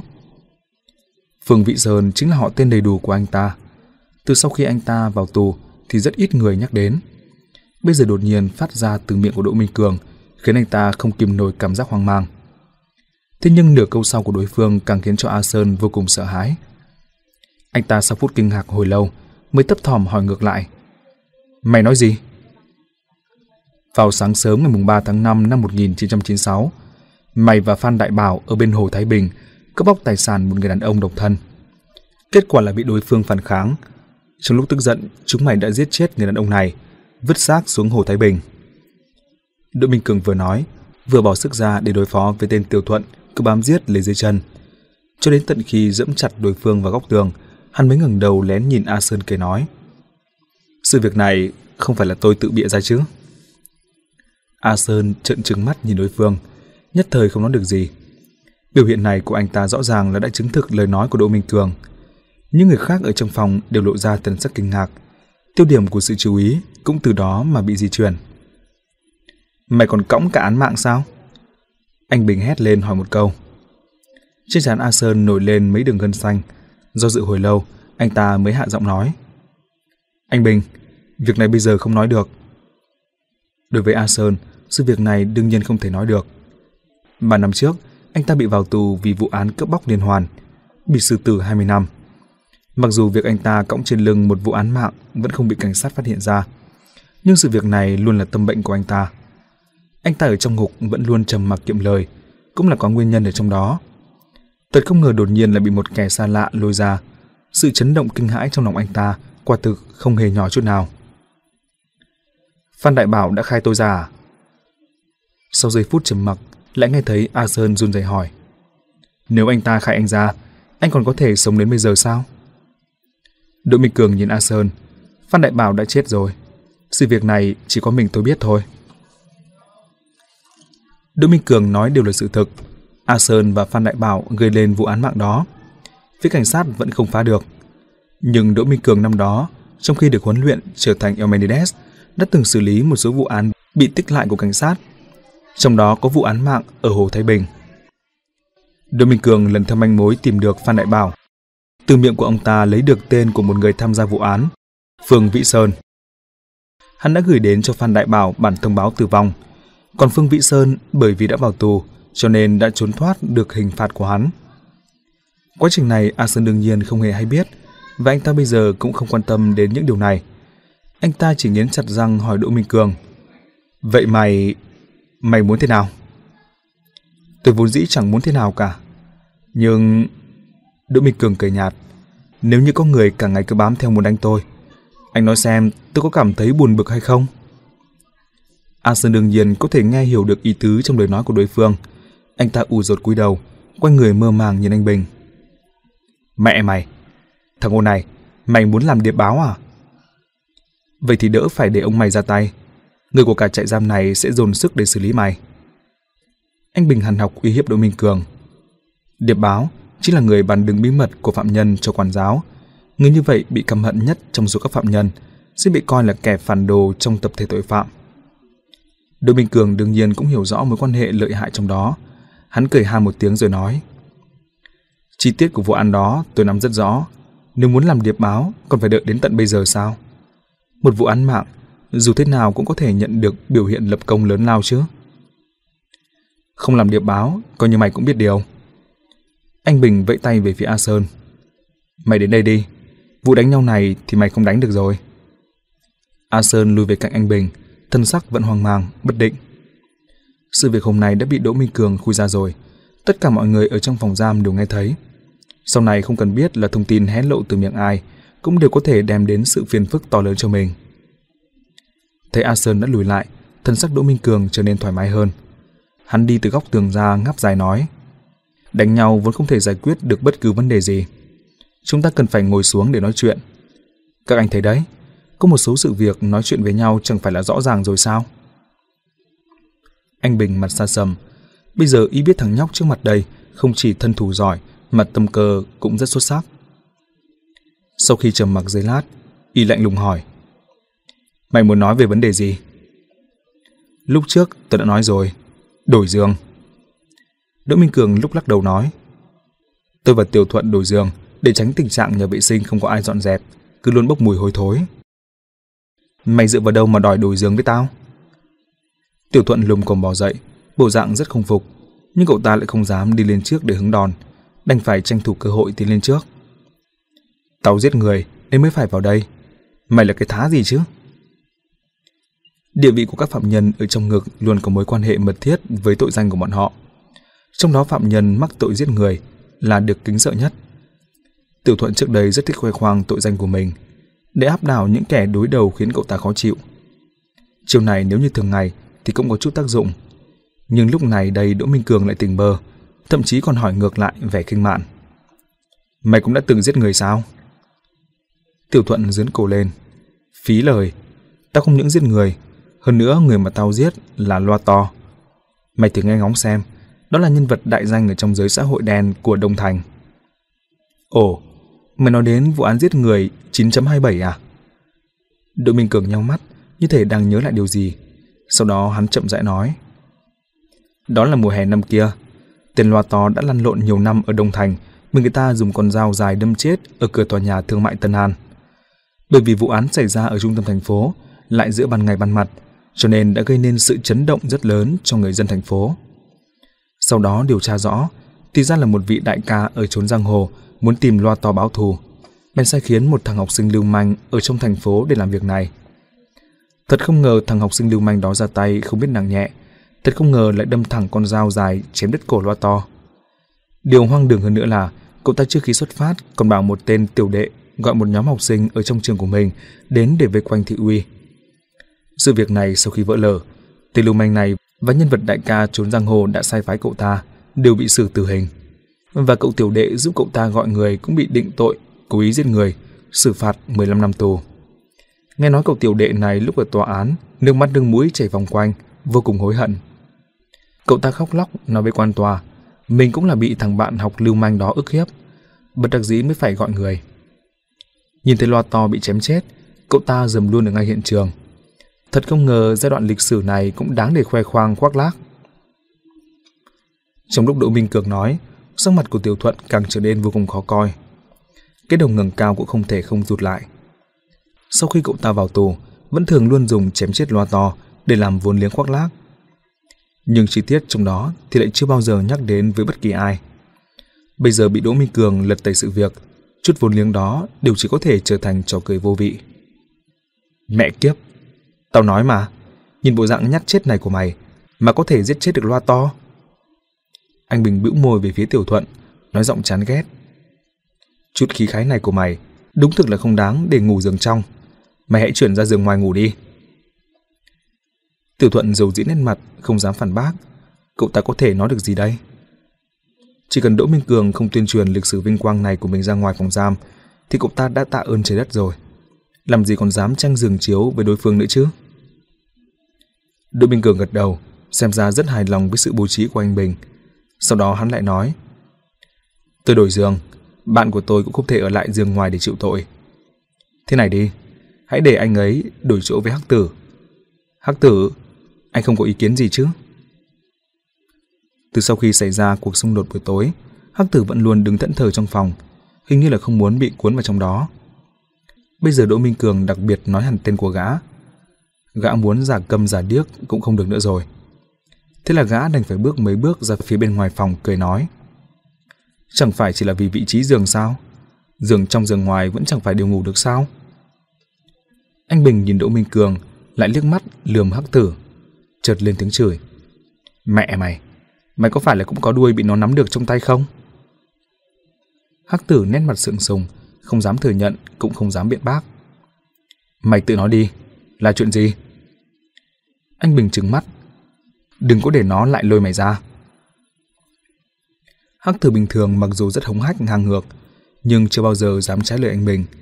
Bây giờ nhìn thấy anh Bình nổi giận, tự mình cũng suy ngẫm. Đến nước này chắc chắn cũng không thể che giấu được nữa rồi. Đành phải nói rõ sự thực. Anh Bình, là em đã chỉ điểm Mã Tam. Anh biết tội của em phạm phải. Nếu không chỉ điểm Mã Tam thì em chắc chắn sẽ mất mạng. Hắc tử bị bắt vào tù vì tội buôn bán ma túy, bị xử tội tử hình chậm thi hành án, sau đó lại sửa thành trung thân. Mã Tam là người anh em cùng lăn lộn với gã, còn phạm tội sớm hơn cả gã. Sau đó vẫn luôn lẩn trốn ở bên ngoài. Trong thời gian này, Hắc Từ bèn chủ động giúp Mã Tam chăm sóc bố mẹ già. Điều này khiến cho Mã Tam vô cùng cảm động. Sau đó Mã Tam bị cảnh sát bắt và xử tội tử hình. Trước khi bị tử hình áp giải đến khu trại giam số 4, luôn miệng khen ngợi Hắc Tử. Anh Bình cũng vì vậy mà cảm thấy Hắc Tử nhân nghĩa, cho nên ở trong tù mới đặc biệt nâng đỡ Hắc Tử. Bây giờ vừa nghe nói là gã chỉ điểm Mã Tam, anh Bình vừa kinh ngạc vừa nổi nóng. Y bực bội truy hỏi. Chẳng phải là mày đã giúp Mã Tam chăm sóc bố mẹ sao? Sao lại chỉ điểm hắn? Hắc tử bày ra khuôn mặt khổ não, thận trọng trả lời. Em đã lắp máy nghe trộm ở trong phòng Mã Tam. SIM di động mà bố anh ta dùng cũng là do em làm cho. Cho nên việc liên hệ Mã Tam với gia đình em đều có thể điều tra ra được. Sau đó việc của em bị bại lộ, em bị bắt. Vì muốn giữ được tính mạng, em đã chỉ điểm ra tung tích của Mã Tam. Thằng khốn nạn! Anh Bình tức giận hét lên chửi bới. Hắc tử ơi là hắc tử, mày đúng là đủ hắc đấy. Mày từ sớm đã ngấm ngầm tính muốn hại Mã Tam phải không? Khốn kiếp, ông mày đúng là đã mắt như mù. Thật không ngờ còn xem trọng thứ đồ khốn nạn như mày. Cút đi, đến cửa nhà xí quỳ xuống cho tao. Tối hôm nay, đừng có mà bén mảng lên giường. Hắc tử biết mình đối lý, cũng không dám cãi lại, ngoan ngoãn đến quỳ trước cửa nhà vệ sinh. Ngay cả tiểu thuận cũng không nén được nhìn gã với ánh mắt khinh bỉ, trong lòng thầm nghĩ. Điệp báo còn bán đứng bạn bè. Anh Bình lúc này chuyển ánh mắt về phía Đỗ Minh Cường lạnh lùng nói. Được đấy, thằng nhóc mày biết khá nhiều chuyện đấy. Đỗ Minh Cường nói. Tôi là phóng viên mà. Phóng viên là người có thể dò la ra được rất nhiều bí mật. Nếu không phải là quá đà, tôi cũng không ngồi ở trong phòng giam này. Lời của hắn nửa thật nửa giả.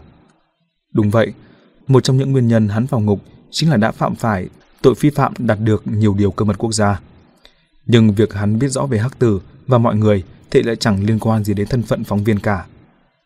Đó là bởi vì khi hắn nhận sự huấn luyện trở thành sát thủ, đã từng dành rất nhiều thời gian để nghiên cứu tất cả những vụ án lớn và phạm nhân nhận hình phạt nặng ở trong tỉnh thành. Kiểu nghiên cứu này là để hắn tìm kiếm vật đi săn để trừng phạt. đồng thời cũng là để ứng phó với cuộc sống tù tội mà rất có thể sau này hắn đã trải qua. Anh Bình cũng chẳng buồn bận tâm đến những điều then chốt phía sau này. Khóe miệng của y nhếch lên nụ cười nhạt, hỏi Đỗ Minh Cường. Vậy còn về tình hình của tao, mày chắc chắn cũng đã dò la được không ít nhỉ? Đỗ Minh Cường nhìn thẳng vào anh Bình lên tiếng. Tên thật của anh là Thẩm Kiến Bình, năm nay 43 tuổi. Lúc anh hơn 20 tuổi, anh đã là một trong số mấy vị đại ca nổi danh trong chốn giang hồ ở tỉnh thành. Nhưng 11 năm trước, anh gặp phải sự thất bại to lớn bởi vì anh đã bị bại dưới một tay đối thủ còn lợi hại hơn. Đối thủ đó bắt đầu truy sát anh. Anh gần như không còn con đường nào để chạy trốn. Cuối cùng đành phải tự thú với cảnh sát, mượn cớ đó để trốn vào trong trại giam dành cho những phạm nhân hình phạt nặng. Anh biết đây là nơi phòng thủ nghiêm ngặt nhất trong toàn tỉnh. Cho dù là đối thủ thần thông quảng đại, cũng không thể nào giết anh được ở đây. Từ đó anh ở trong trại giam xưng bá một phương, muốn làm gì thì tùy. Không những không mong muốn giảm hình phạt, ngược lại còn nhiều lần tăng hình phạt để thành trung thân. Không phải là anh không khao khát tự do, chỉ là anh không dám rời khỏi nhà tù này mà thôi. Sự huỳnh hoàng khoác lác của anh ở trong bức tường cao này thực ra đang phản ánh tâm trạng sợ hãi cực đoan đối với một người nào đó. Anh Bình im lặng nghe hết đoạn tường thuật này, sau đó y gật đầu bình tĩnh nói. Mày nói đúng, tao đúng là sợ con người đó, nhưng đó không phải là việc gì đáng xấu hổ cả. Trên thực tế, việc dám đối đầu với người đó là việc đáng tự hào nhất trong cuộc đời này của tao. Tao chỉ muốn hỏi mày, tao còn có sự việc nào đáng xấu hổ có thể bị mày nắm được đuôi ở trong tay không? Đương Minh Cường mím môi lắc đầu nói, không có. Vậy thì tốt. Ngữ khí của anh Bình chợt trở nên thâm u đáng sợ. Hôm nay, mày đã dẫm lên ba người anh em của tao. Bất luận bọn chúng trước đây như thế nào, tao rốt cuộc vẫn là đại ca của bọn chúng. Cho nên cuộc chiến này, tao bắt buộc phải lấy lại. Bây giờ mày đã túm được điểm yếu của ba người anh em của tao, tao sẽ lấy một cánh tay của bạn mày. Cuộc giao dịch này cũng miễn cưỡng được đấy chứ. Trong lúc nói, cổ tay của anh Bình dồn hết sức bẻ quạt cánh tay phải của Hàng Văn Trị. Hàng Văn Trị rên lên một tiếng, mồ hôi trên trán toát ra từng giọt lớn. Đợi đã! Đỗ Minh Cường giơ tay ra thể hiện ngăn cản. Anh Bình lạnh lùng nhìn hắn. Mày vẫn còn điều muốn nói sao? Nếu như anh làm anh ta bị thương, anh chắc chắn sẽ phải hối hận. Đỗ Minh Cường nghiêm sắc mặt nói. Bởi vì tôi còn đem tới cho anh một thông tin. Thông tin này đủ để thay đổi trạng thái sinh tồn của anh. Anh Bình trong mày, y tin đối phương không phải là đang phu trương thành thế. Thế là y khẽ nới lòng cánh tay của hàng văn trị truy hỏi. Là thông tin gì?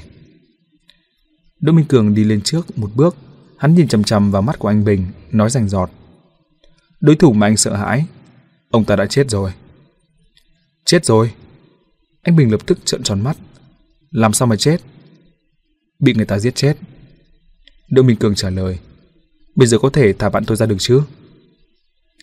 Thân sắc hưng phấn trên mặt anh Bình lập tức lại biến mất. Y không những không buông tay, ngược lại còn gồng sức hơn, đồng thời lắc đầu cười khẩy nói. Mày lừa tao? Không có người nào có thể giết được hắn. Đỗ Minh Cường nhún vai, cũng cảm thấy hơi bất lực trước thái độ cố chấp của anh Bình. Sau khi nghĩ một lát, hắn chỉ tay vào hàng văn trị. Anh có thể hỏi anh ta. Anh Bình túm lấy cổ áo của hàng văn trị, quay anh ta lại, đôi mắt nhìn chằm chằm vào đối phương, tạo nên bầu không khí âm u đáng sợ. Sau đó mở miệng hỏi. Mày có biết Đặng Ngọc Long không? Hàng văn trị ngần người hơi hoang mang. Đặng Ngọc Long? Chính là Đặng Hoa, thị trưởng Đặng. Đỗ Minh Cường đứng bên bổ sung một câu. Sau khi hắn nêu ra cái tên này, những người khác ở trong trại giam cũng đều lộ ra thần sắc kinh ngạc, bởi vì cái tên này thực sự quá ngân vàng đối với họ. Đặng Hoa, tôi biết. Hàng Văn Trị lúc này cũng vội vàng trả lời. Ông ta đúng là đã chết rồi.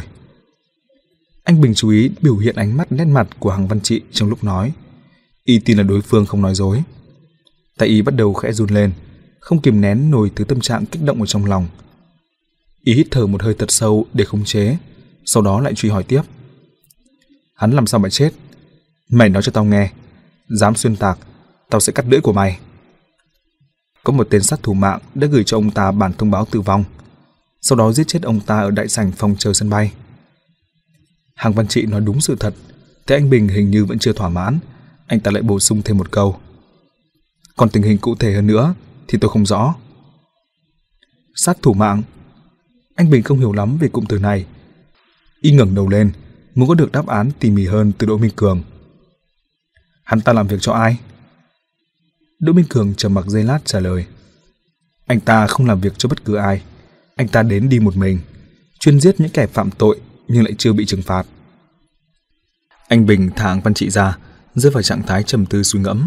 Giây lát sau, y lắc đầu than thở. Thế giới bên ngoài thay đổi nhiều thật đấy. Hàng Văn Trị cuối cùng cũng thoát khỏi sự kìm kẹp. Anh ta xoắn nắn cổ tay xương phòng dùng ánh mắt khác lạ nhìn Đỗ Minh Cường. Hôm qua khi bọn họ ngồi nói chuyện, Đỗ Minh Cường còn tỏ ra không hề biết gì về Amenides. Thế nhưng lúc này đây, anh ta lại có vẻ như cái gì cũng biết. Nhưng biểu hiện hoàn toàn tương phản này ẩn chứa điều gì? Đỗ Minh Cường hiểu được câu hỏi vô danh của đối phương, hắn chỉ khẽ cười nhạt nhưng không nói gì. Anh Bình tự cảm thán một hồi rồi bắt đầu đưa ra câu hỏi mới. Sự việc xảy ra lúc nào? Mùa thu năm ngoái. Mẹ kiếp! Anh Bình hạ giọng oán thán một câu. Đã mấy tháng rồi, sao cao lão nhị không báo tin vào cho tôi? Đỗ Minh Cường cười hi một tiếng. Đặng Hoa chết rồi, bây giờ chính là cơ hội tốt để Cao Đức Sâm độc bá tỉnh thành. Anh ta nói với anh làm gì chứ? Mười năm rồi, anh vẫn cứ tưởng là anh ta vẫn còn coi anh là đại ca sao? Anh Bình ra sầm mặt mày không nói, trong lòng lại hiểu rất rõ đạo lý này. Đúng vậy, lúc này nếu đem so sánh các tiểu đệ trước đây của y, càng hy vọng y mãi mãi ở trong chốn lao tù này, không bao giờ được ra ngoài. Mười năm rồi, y đúng là đã cách xa thế giới bên ngoài quá lâu. Rất nhiều sự việc đã không giống như ở trong ký ức của y nữa rồi. Sau khi trào dâng những tâm trạng này, anh Bình đã không còn tâm tư để quan tâm đến trận đấu giao hữu xảy ra trong phòng giam này nữa. Y lặng lẽ đứng dậy đi về phía trong. Nhưng y không lên giường nghỉ, mà là đứng ở chân tường, ngước đầu lên nhìn ô cửa sổ thoát khí ở phía trên đầu. Ánh trăng nhàn nhạt, nhạt soi vào qua ô cửa sổ, không hề khác biệt với hàng nghìn buổi đêm suốt 10 năm này. Nhưng trong mắt của anh Bình, ánh trăng đêm nay lại toát ra ánh sáng khác thường, khiến người ta vừa hưng phấn, vừa thương cảm. Trong sở công an tỉnh thành, La Phi đội trưởng đội cảnh sát hình sự sáng sớm đã đến văn phòng của giám đốc sở, ngồi đối diện với một người nam giới ngoài 50 tuổi.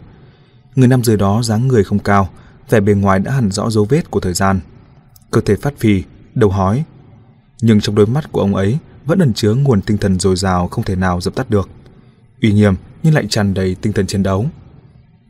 Người đàn ông có khí chất vi phạm này chính là Tống Trấn Đông, giám đốc sở công an tỉnh thành, cũng chính là cấp trên trực tiếp của La Phi. Ông đang cùng La Phi bàn luận điều gì đó. Qua chồng tài liệu vụ án và nét mặt nghiêm túc của hai người, đề tài của họ rõ ràng là liên quan đến một vụ án rất lớn.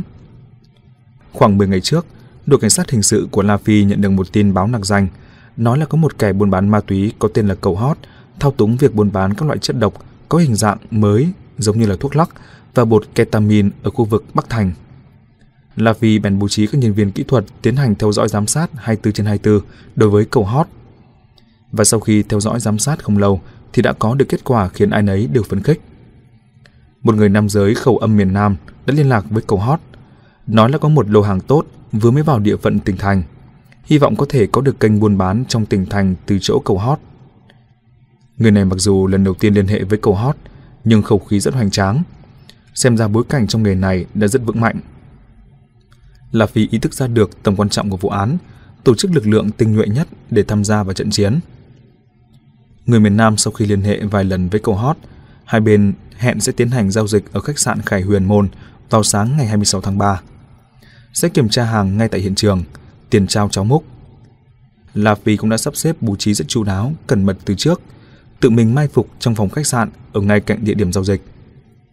Đến ngày giao dịch, cầu hót và người đàn ông miền Nam đó lần lượt đến khách sạn Khải Huyền Môn.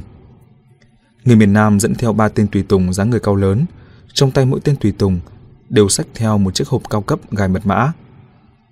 Theo như tình báo đã nghe trộm được, lượng ma túy lớn được giấu ở trong mỗi chiếc hộp gài mật mã nào đó.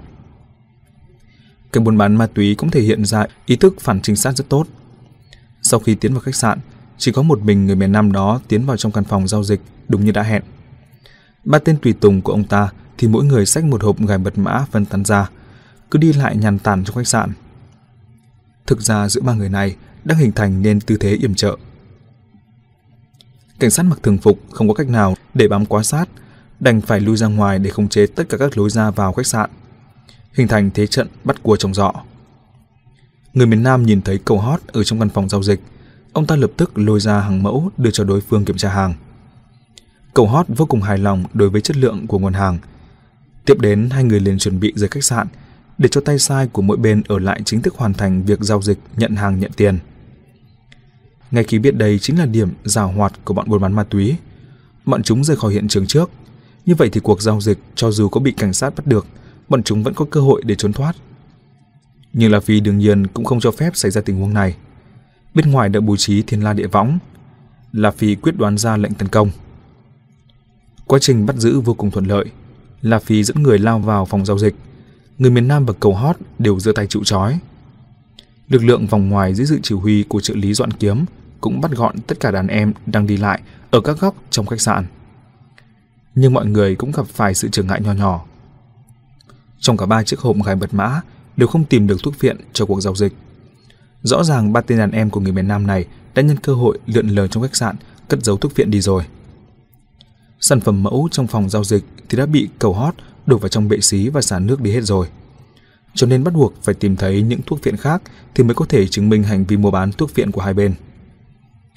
Là vì không quá lo lắng về vấn đề này, bởi vì theo như thông tin nghe trộm được, thuốc viện chắc chắn đã được đưa vào trong khách sạn.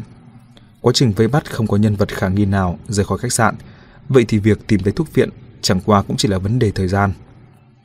Thế là La Phi bèn tổ chức lực lượng cảnh sát bao vây chặt kín khách sạn Khải Huyền Môn, vừa giải quyết cho những người không liên quan rời khỏi hiện trường, một mặt triển khai công tác lục soát tỉ mỉ.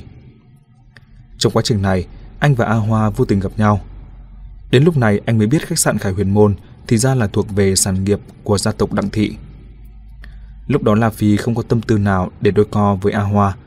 Anh chỉ muốn nhanh chóng tìm được thuốc viện để chấm một dấu chấm hoàn mỹ cho vụ án buôn bán thuốc viện này. Thế nhưng sự việc lại không được như mong muốn. Công việc lục soát suốt cả ngày đều không hề có kết quả. Số lượng thuốc viện trong dự kiến đã mất tích, không có một chút dấu vết nào cả. Bởi vì khách sạn Khải Huyền Môn quá rộng, muốn lục tìm tỉ mỉ từng ngóc ngách trong cả khách sạn sẽ là một lượng công việc vô cùng to lớn. La Phi bèn suy ngẫm và chuyển về địa điểm đột phá. Thông qua phương thức thẩm vấn để có được tin tức có giá trị từ miệng nghi phạm.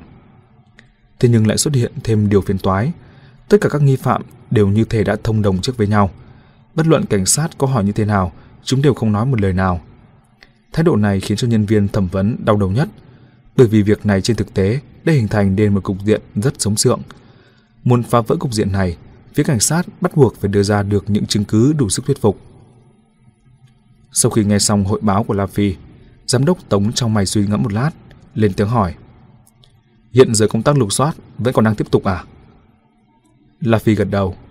Chúng tôi không thể nào dừng lại, trừ khi tìm được số thuốc viện đó. Vẫn còn khoảng thời gian một tháng. Giám đốc Tống nhau mắt. Việc tìm thấy chắc là không thành vấn đề chứ. La Phi hiểu được ý tứ của lãnh đạo. Đối với vụ án lớn liên quan đến buôn bán ma túy như thế này, cơ quan công an có thể bắt giữ nghi phạm thời gian lâu nhất là một tháng. Trong khoảng thời gian một tháng này, bắt buộc phải hoàn thành sơ bộ của việc điều tra. Sau đó trình báo tài liệu với Viện Kiểm sát Nhân dân, đề nghị phê chuẩn bắt giữ. Nếu như đến lúc đó vẫn không tìm thấy thuốc viện, vậy thì việc xin lệnh bắt giữ của cơ quan công an đã mất đi điều kiện cơ bản nhất, chắc chắn không thể nào có được sự phê chuẩn của Viện Kiểm sát. Nếu đã không thể bắt giữ được, như vậy sau khi kết thúc khoảng thời gian một tháng, chỉ có thể thả người mà thôi. Theo lý mà nói, khách sạn Khải Huyền Môn có rộng hơn nữa, thời gian một tháng để dành cho việc lục soát đối với cảnh sát thì vẫn rất dư thừa. Việc tìm thấy thuốc viện là kết quả có thể hy vọng. Thân sắc của La Phi lúc này lại không được lạc quan giống như giám đốc Tống. Tay phải của anh khẽ nắm hờ, dùng bụng ngón tay cái và đốt tay thứ hai của ngón trỏ khẽ xoa cầm. đồng thời trả lời mang theo ý tứ khác. Thời gian thì đúng là đủ, tôi chỉ lo lắng là sự việc này còn có ẩn tính khác. Ồ, ánh mắt của giám đốc Tống trượt lóe sáng. Cậu đã có phát hiện gì mới rồi? Đã nói đến nước này, La Phi cũng không tiện vòng vèo, nói thẳng luôn. Tới hôm qua, chúng tôi tiến hành đột kích thẩm vấn mấy tên đó, có một số tình hình hơi khác thường. Giám đốc Tống khẽ dướn người về phía trước, thể hiện ra thái độ quan tâm. Còn La Phi thì lại nói tiếp. Từng tên nghi phạm đều bị tách ra để thẩm vấn. Trong quá trình đó, chúng tôi đã vận dụng một số bước tấn công tâm lý Ví dụ như nói với nghi phạm đã tìm thấy thuốc viện rồi, chứng cứ đã rõ ràng, Bây giờ người mở miệng ra đầu tiên có thể được coi là biểu hiện lập công ghi chép lại trong hồ sơ vụ án. Nhưng những tên đó thật không ngờ, hoàn toàn không mảy may động lòng. Như thể sự việc đó vốn không liên quan gì đến bọn chúng. Thế thì đúng là có vấn đề đấy. Giám đốc Tống trầm ngâm nói. Cảnh sát trong khi thẩm vấn thường lợi dụng lý luận thế tiến thoái lượng nan của người tù trong lý thuyết trò chơi để tiến hành các kiểu công kích đối với những tên tù nhân không chịu mở miệng khai báo. Mà thủ pháp này thì dùng mãi vẫn chuẩn xác. Theo lý mà nói, nếu thuốc viện đang ở trong khách sạn thì nhóm người khả nghi này cần biết rằng việc tìm ra thuốc viện chỉ là sớm hay muộn mà thôi. Chắc chắn không thể che giấu được.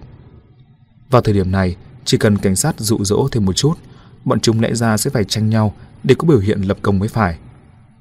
Tình trạng cả tập thể dùng sự im lặng để đối kháng lại việc thẩm vấn thực sự là không thể giải thích nổi. Cậu nghĩ như thế nào? Giám đốc Tống lại hỏi La Phi luôn. Ông biết đối phương đã chủ động đến tìm mình, vậy thì chắc là trong lòng ít nhiều cũng đã có đáp án rồi. La Phi gõ nhẹ nhẹ lên mặt bàn, ánh mắt chăm chú nói. E rằng trong khách sạn vốn không có thuốc viện, cho nên bọn này mới có thể tỉnh bơ không chút lo sợ như vậy. Ý của cậu là thuốc viện đã bị giấu ở một nơi khác, không đem vào trong khách sạn. Cũng không phải, chúng ta vẫn luôn giám sát toàn bộ cả quá trình giao dịch của hai bên. Họ nói rất rõ ràng, tiến hành giao dịch trong khách sạn, tiền trao cháo múc. Vậy ý của cậu là gì? Giám đốc Tống cảm thấy hơi mơ hồ. Nếu như thuốc viện không ở trong khách sạn, vậy thì chứng tỏ những chi tiết thương lượng giữa bọn họ lúc trước đều là giả. Từ đầu đến cuối đều là một vụ lừa đảo ngoạn mục. Giám đốc Tống chợt ngần người, lộ ra nụ cười khổ não vẻ khó hiểu. Bọn chúng đang giở trò gì nhỉ? Đúng là rất khó để giải thích. Là Phi ngước nhìn người lãnh đạo của mình, đột nhiên chuyển đề tài. Nhưng về sau tôi nhớ ra đã nhìn thấy một người ở hiện trường. Thế là tôi đã có được một số sự suy đoán mới. Người nào? A Hoa. Sau khi La Phi báo ra cái tên đó, tiến hành giải thích thêm. Khách sạn Khải Huyền Môn chính là sản nghiệp dưới danh nghĩa của vợ Đặng Hoa, còn người quản lý thực tế của khách sạn chính là A Hoa.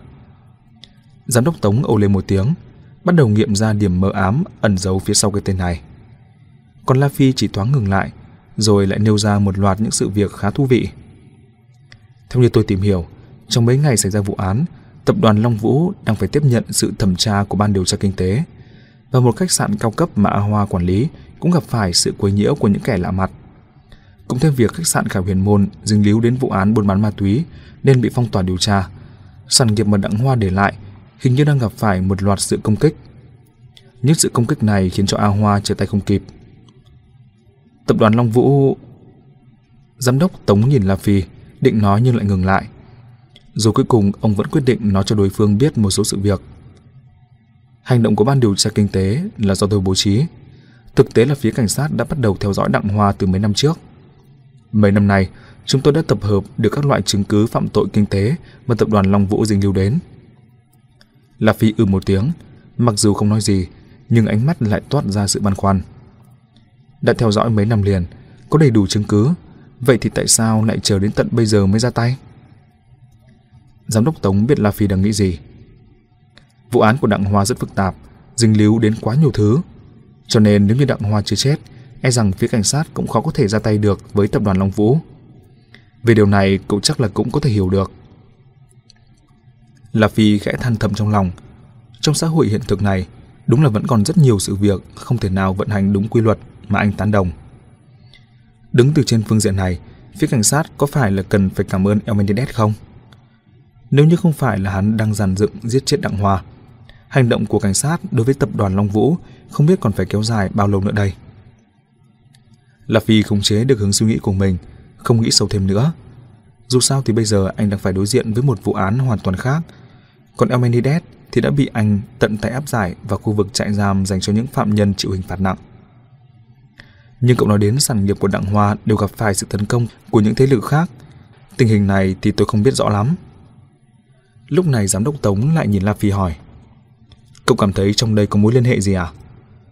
La Phi gật đầu nói. Rất có khả năng có kẻ nào đó nhân cơ hội cảnh sát đặt tay hành động đối với tập đoàn Long Vũ. Mượn cơ hội này để lật đổ thế lực tàn dư của Đặng Hoa ở trong tỉnh thành. Giám đốc Tống thoáng trầm ngâm, tiếp tục suy nghĩ theo hướng tư duy của La Phi. Theo lời cậu nói, vụ án buôn bán ma túy này vốn không hề tồn tại, chỉ là có người cố ý muốn gây phiền toái cho A Hoa. Theo như kinh nghiệm trong hơn 10 năm làm người cảnh sát của tôi, chỉ có giải thích là như vậy mới là hợp lý nhất.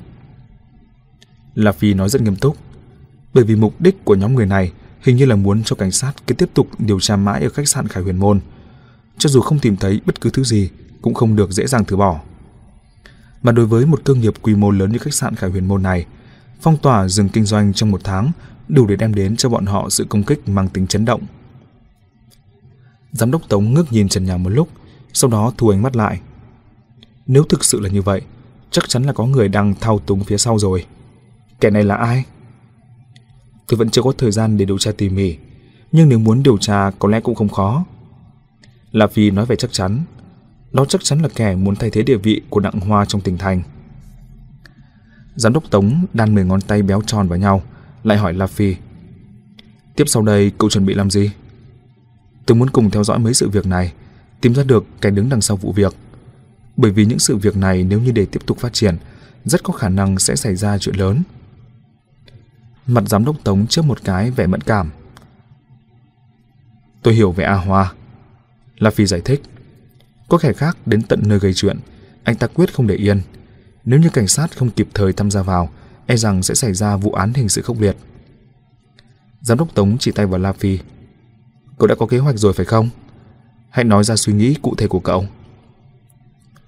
Tôi muốn tạm dừng lại công tác lục soát Khải Huyền Môn, bởi vì hành động ở đó thực sự đã chiếm quá nhiều nguồn lực của cảnh sát. Sau đó tôi muốn thả mấy người đó ra, nhưng vẫn phái người ngầm theo dõi bọn họ.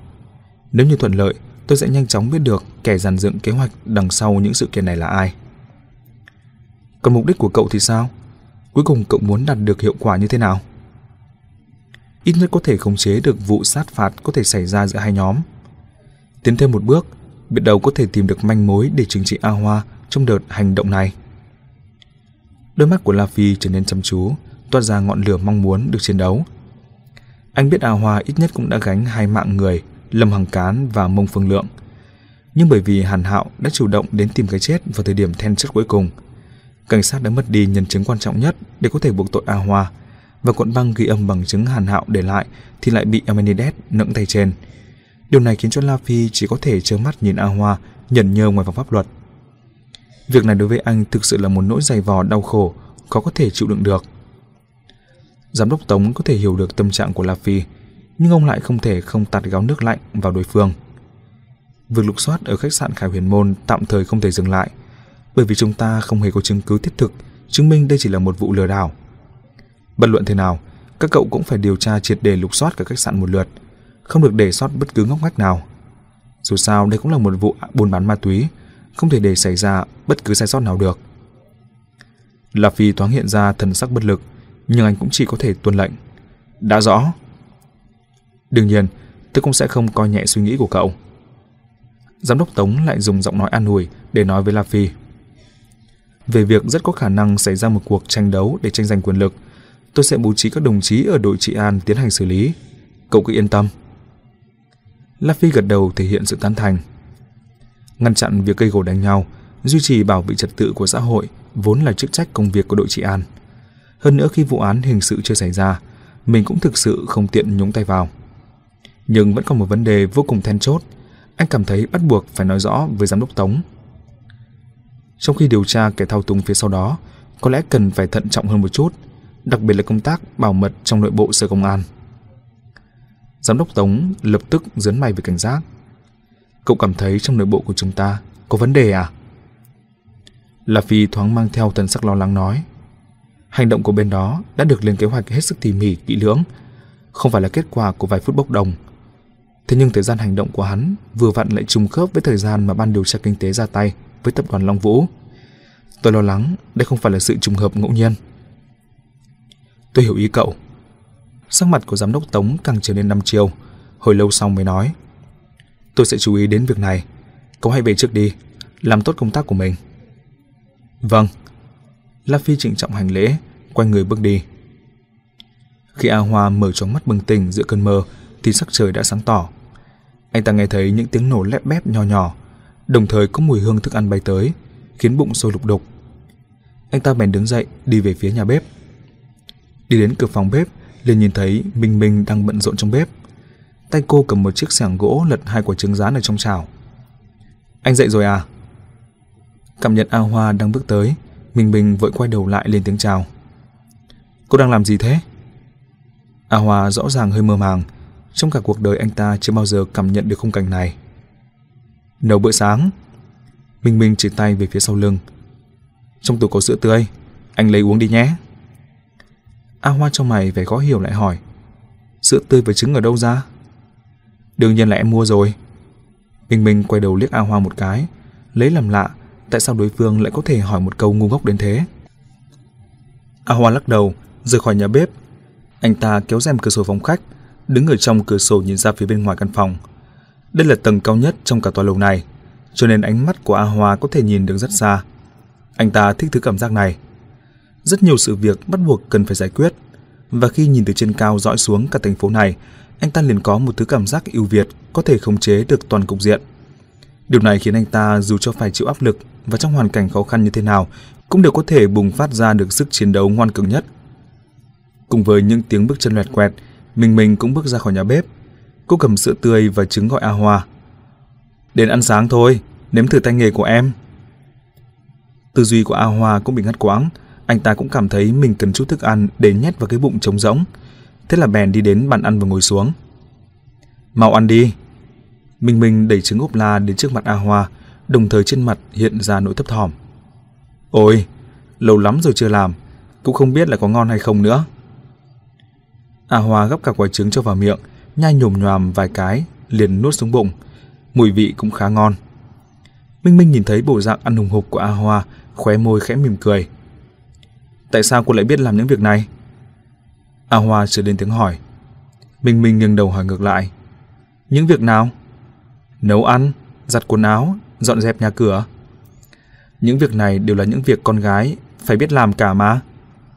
Tôi cứ tưởng những cô gái làm các công việc như các cô thì sẽ không giống như vậy. Các cô chắc là không thích làm việc nhà là kiểu...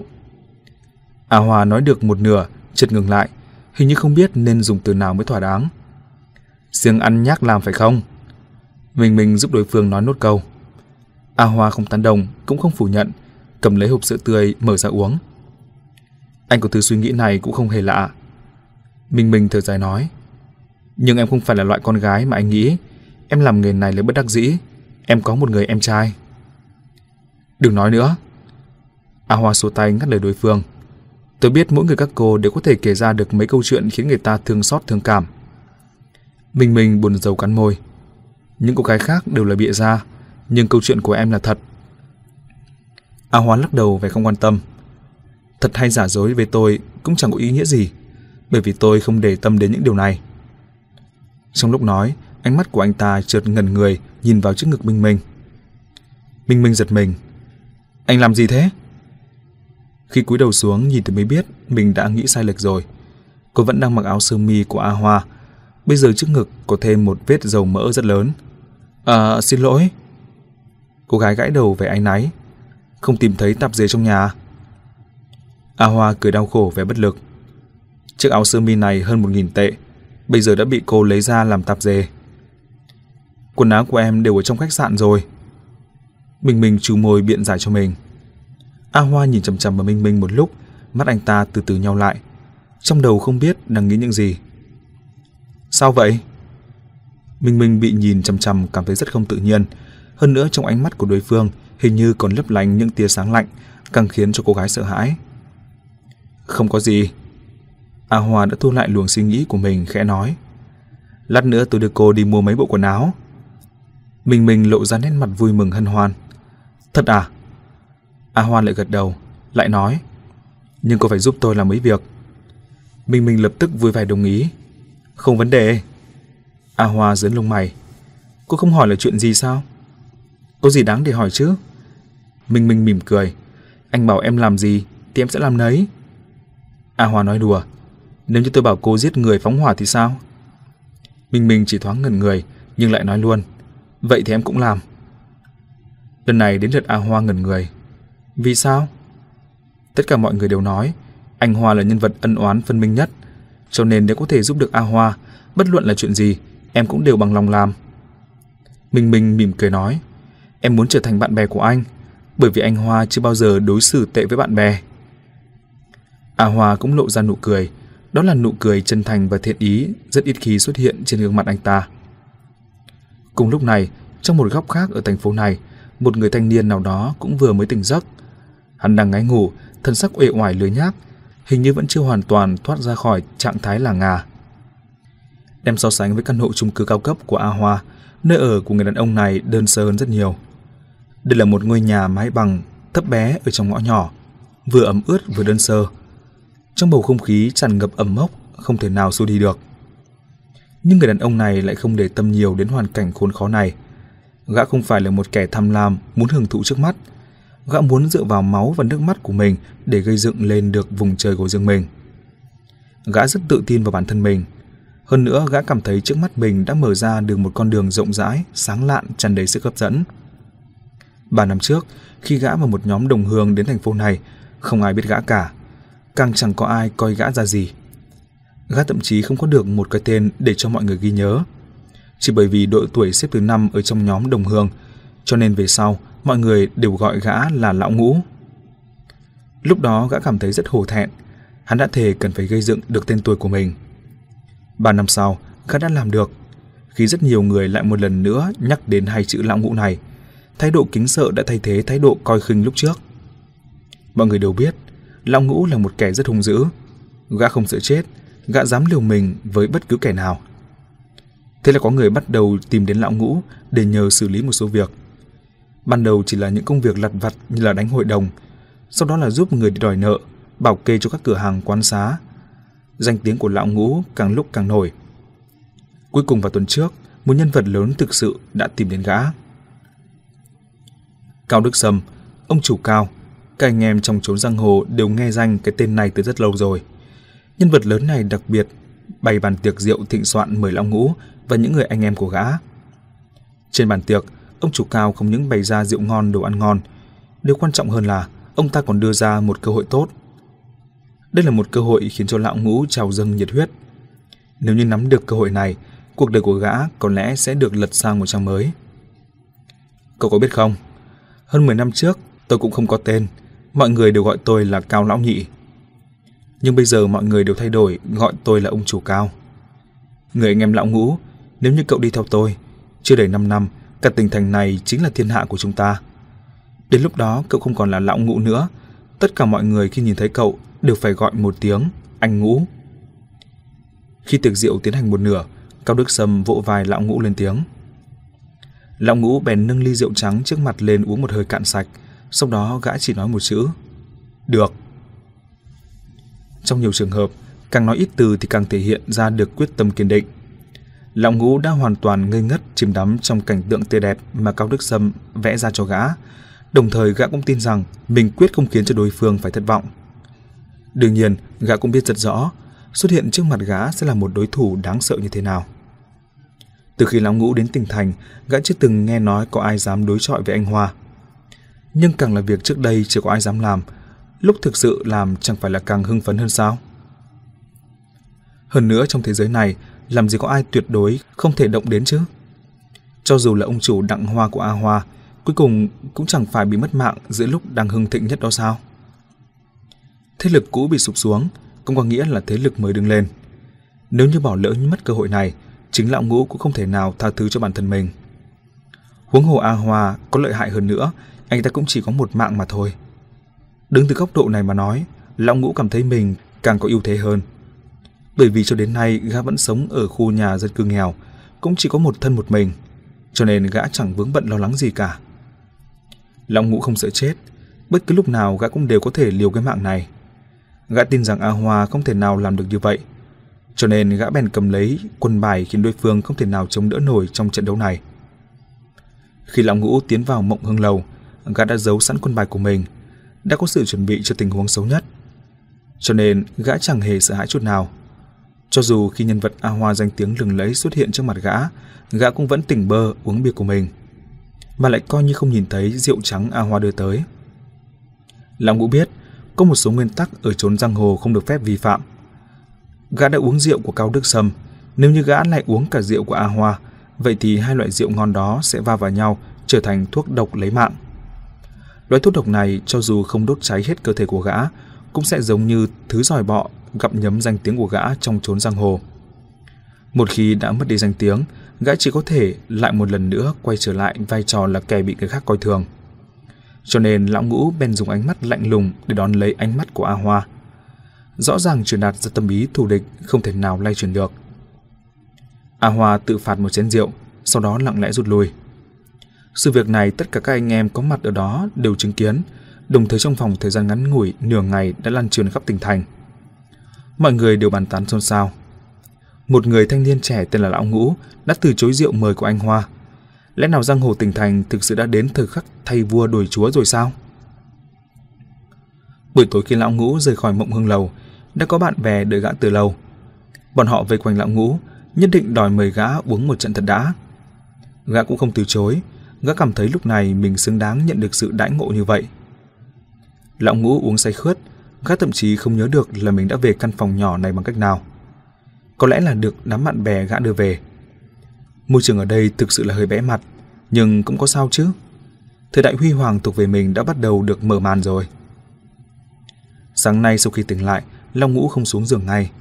Gã lười biếng nằm trên giường, nhìn ngắm ánh mặt trời rực rỡ ở bên ngoài qua ô cửa sổ. Đồng thời gã bắt đầu dự tính xem cần phải đi đâu để nhét chút gì vào bụng. Bởi vì lát nữa lại phải mất cả ngày để đối phó với đĩa khoai tây. Đúng lúc đang suy ngẫm, bên ngoài phòng chợt vang lên tiếng gõ cửa. Ai đấy? Long Ngũ lên tiếng hỏi, đồng thời trong mày cảnh giác. Chỗ này của gã thường thì chẳng có khách nào đến thăm cả. Người giao đồ ăn. Người gõ cửa bên ngoài phòng trả lời. Có một người bạn đặt bữa sáng cho anh, bảo chúng tôi mang tới. Long Ngũ giãn đôi lông mày ra, khóe miệng lộ ra nụ cười nghĩ thầm. Chắc chắn là mấy người bạn tối qua mời mình ăn nhỉ. Tâm tư của bọn họ đúng là chú đáo thật đấy. Thế là gã đáp lời. Đợi một chút. Sau đó đứng dậy mặc quần, ở chân bước ra phía cửa. Vừa mới đầu xuân, cho nên vẫn còn chút hơi lạnh, nhưng lão ngũ quen để trần. Gã thích thể hiện ra cơ bắp cường tráng của mình và hình xăm trổ cây tùng cổ thụ trên cánh tay. Sau khi cánh cửa mở ra, Long Ngũ nhìn thấy một cậu chàng ăn mặc như nhân viên phục vụ đang đứng ở trước cửa. Cậu chàng đó nhìn thấy lão Ngũ, lập tức đưa một túi đựng đồ ăn nhanh bằng giấy ra. lão Ngũ giơ tay ra nhận lấy, đồng thời hỏi vẻ lơ đễnh. Là gì thế? Là thứ mà anh thích ăn nhất. Cậu ta cười hì hì, trong lời nói cũng mang theo ít nhiều sự thần bí.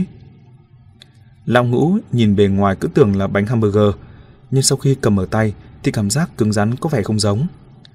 Gã cũng chẳng buồn đoán, lấy luôn đồ từ trong túi ra. Thứ đó tròn tròn, to bằng nắm đấm, là một củ khoai tây màu xám xịt, lớp vỏ ngoài còn dính cả bùn đất, như thể vừa mới được đào từ dưới đất lên. Sắc mặt của lão ngũ chợt xa sầm lại. Ai bảo anh đưa đến vậy? Gã trừng mắt lên tiếng hỏi. Chẳng phải là anh thích ăn khoai tây nhất sao? Bây giờ đưa đến tận nhà cho anh, anh sao lại vẫn còn không vui?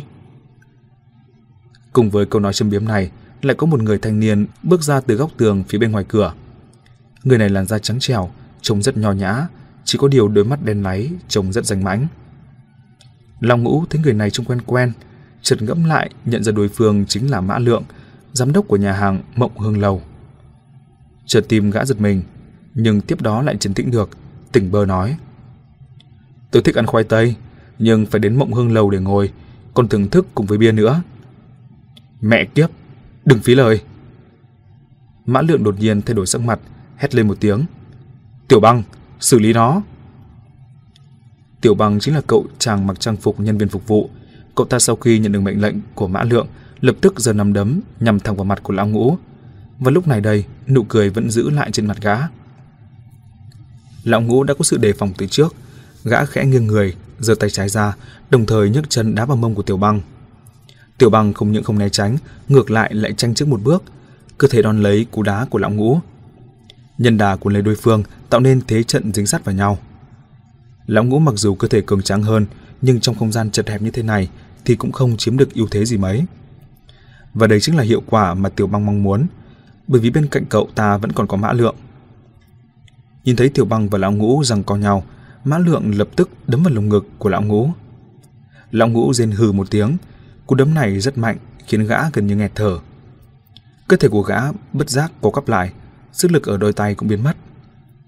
Tiểu Bằng để Long Ngũ vào hẳn trong phòng, Mã Lượng cũng vào theo. Vừa khóa cửa lại, vừa nghe lên tiếng chửi bới. Thằng khốn, ông mày tận tay đưa đến phục vụ, mày còn dám kén chọn, dám không ăn à? lão Ngũ lúc này mới thở dốc, gã trừng mắt cứ thế chân chân nhìn Mã Lượng cắn răng nói: "Mẹ mày chứ, có giỏi thì đánh chết ông mày đi, nếu không thì mày cứ đợi tao sẽ cho mày chết." Tình tướng quá nhỉ, vậy thì ông mày hôm nay sẽ cho mày được tọa nguyện. Mã Lượng cười khẩy một tiếng, lại giáng một cú đấm vào thái dương của lão ngũ. Lần này gã chẳng kịp kêu lên, cả cơ thể mềm nhũn đổ oặt xuống. Tiểu Bằng đặt lão ngũ nằm xuống dưới đất, quay sang Mã Lượng chép môi. Anh Mã, không phải là anh định đánh chết gã chứ? Anh Hoa đã dặn dò rồi đấy, chớ có gây ra chuyện phiền phức. ta có cách xử lý. Mã Lượng dần nằm đấm lên gần miệng và thổi phù phù, như thể anh cao bồi thư thái thổi vào nòng súng ngắn của mình. Cú đấm này gây hôn mê trong 10 phút. Nếu không tin, mày lấy đồng hồ ra mà đo. Tiểu băng đương nhiên không lấy đồng hồ ra thật. Cậu ta lấy ra một sợi dây thừng, buộc chặt chân tay của lão ngũ lại. Buộc xong một lúc, lão ngũ quả nhiên đã gắng gượng mở đôi mắt, dần dần khôi phục lại sự tỉnh táo. Mã lượng chờ đợi bên cạnh đã rất sốt ruột. Anh ta trực tiếp nhét vào trong miệng lão ngũ của khoai tây lúc trước. Mẹ kiếp, thích ăn khoai tây phải không? Hôm nay tao cho mày ăn một lần cho đã. Đầu óc của lão ngũ nặng trình trịch, nhất thời cũng không biết chống đỡ như thế nào. Đợi đến khi gã hiểu ra chuyện gì, thì củ khoai tây đó đã nhét gần một nửa vào trong miệng của gã. Cảm giác vừa cứng vừa lạnh, hơn nữa còn rất nhiều đất cát rơi vào trong miệng. Lão ngũ cắn răng, bắt đầu nhổ khoai tây ra ngoài, đồng thời dùng âm thanh u u để thể hiện sự phẫn nộ của mình. Mã lượng hất cằm về phía tiểu băng lên tiếng. Ôi, thằng nhóc này đang đọ sức với tao nữa kìa. Tao nhét không nổi nữa, Đến đây đá cho nó một cái đi nào. Diễn biến gì tiếp theo sẽ xảy ra đây? Mời các bạn đón nghe. Đừng quên đăng ký kênh, bật thông báo để được đón nghe sớm nhất. Còn nếu các bạn thấy hay, thì hãy chia sẻ và donate ủng hộ để có kinh phí duy trì việc đọc. Thông tin donate thì có để ở dưới phần miêu tả. Xin cảm ơn các bạn rất nhiều.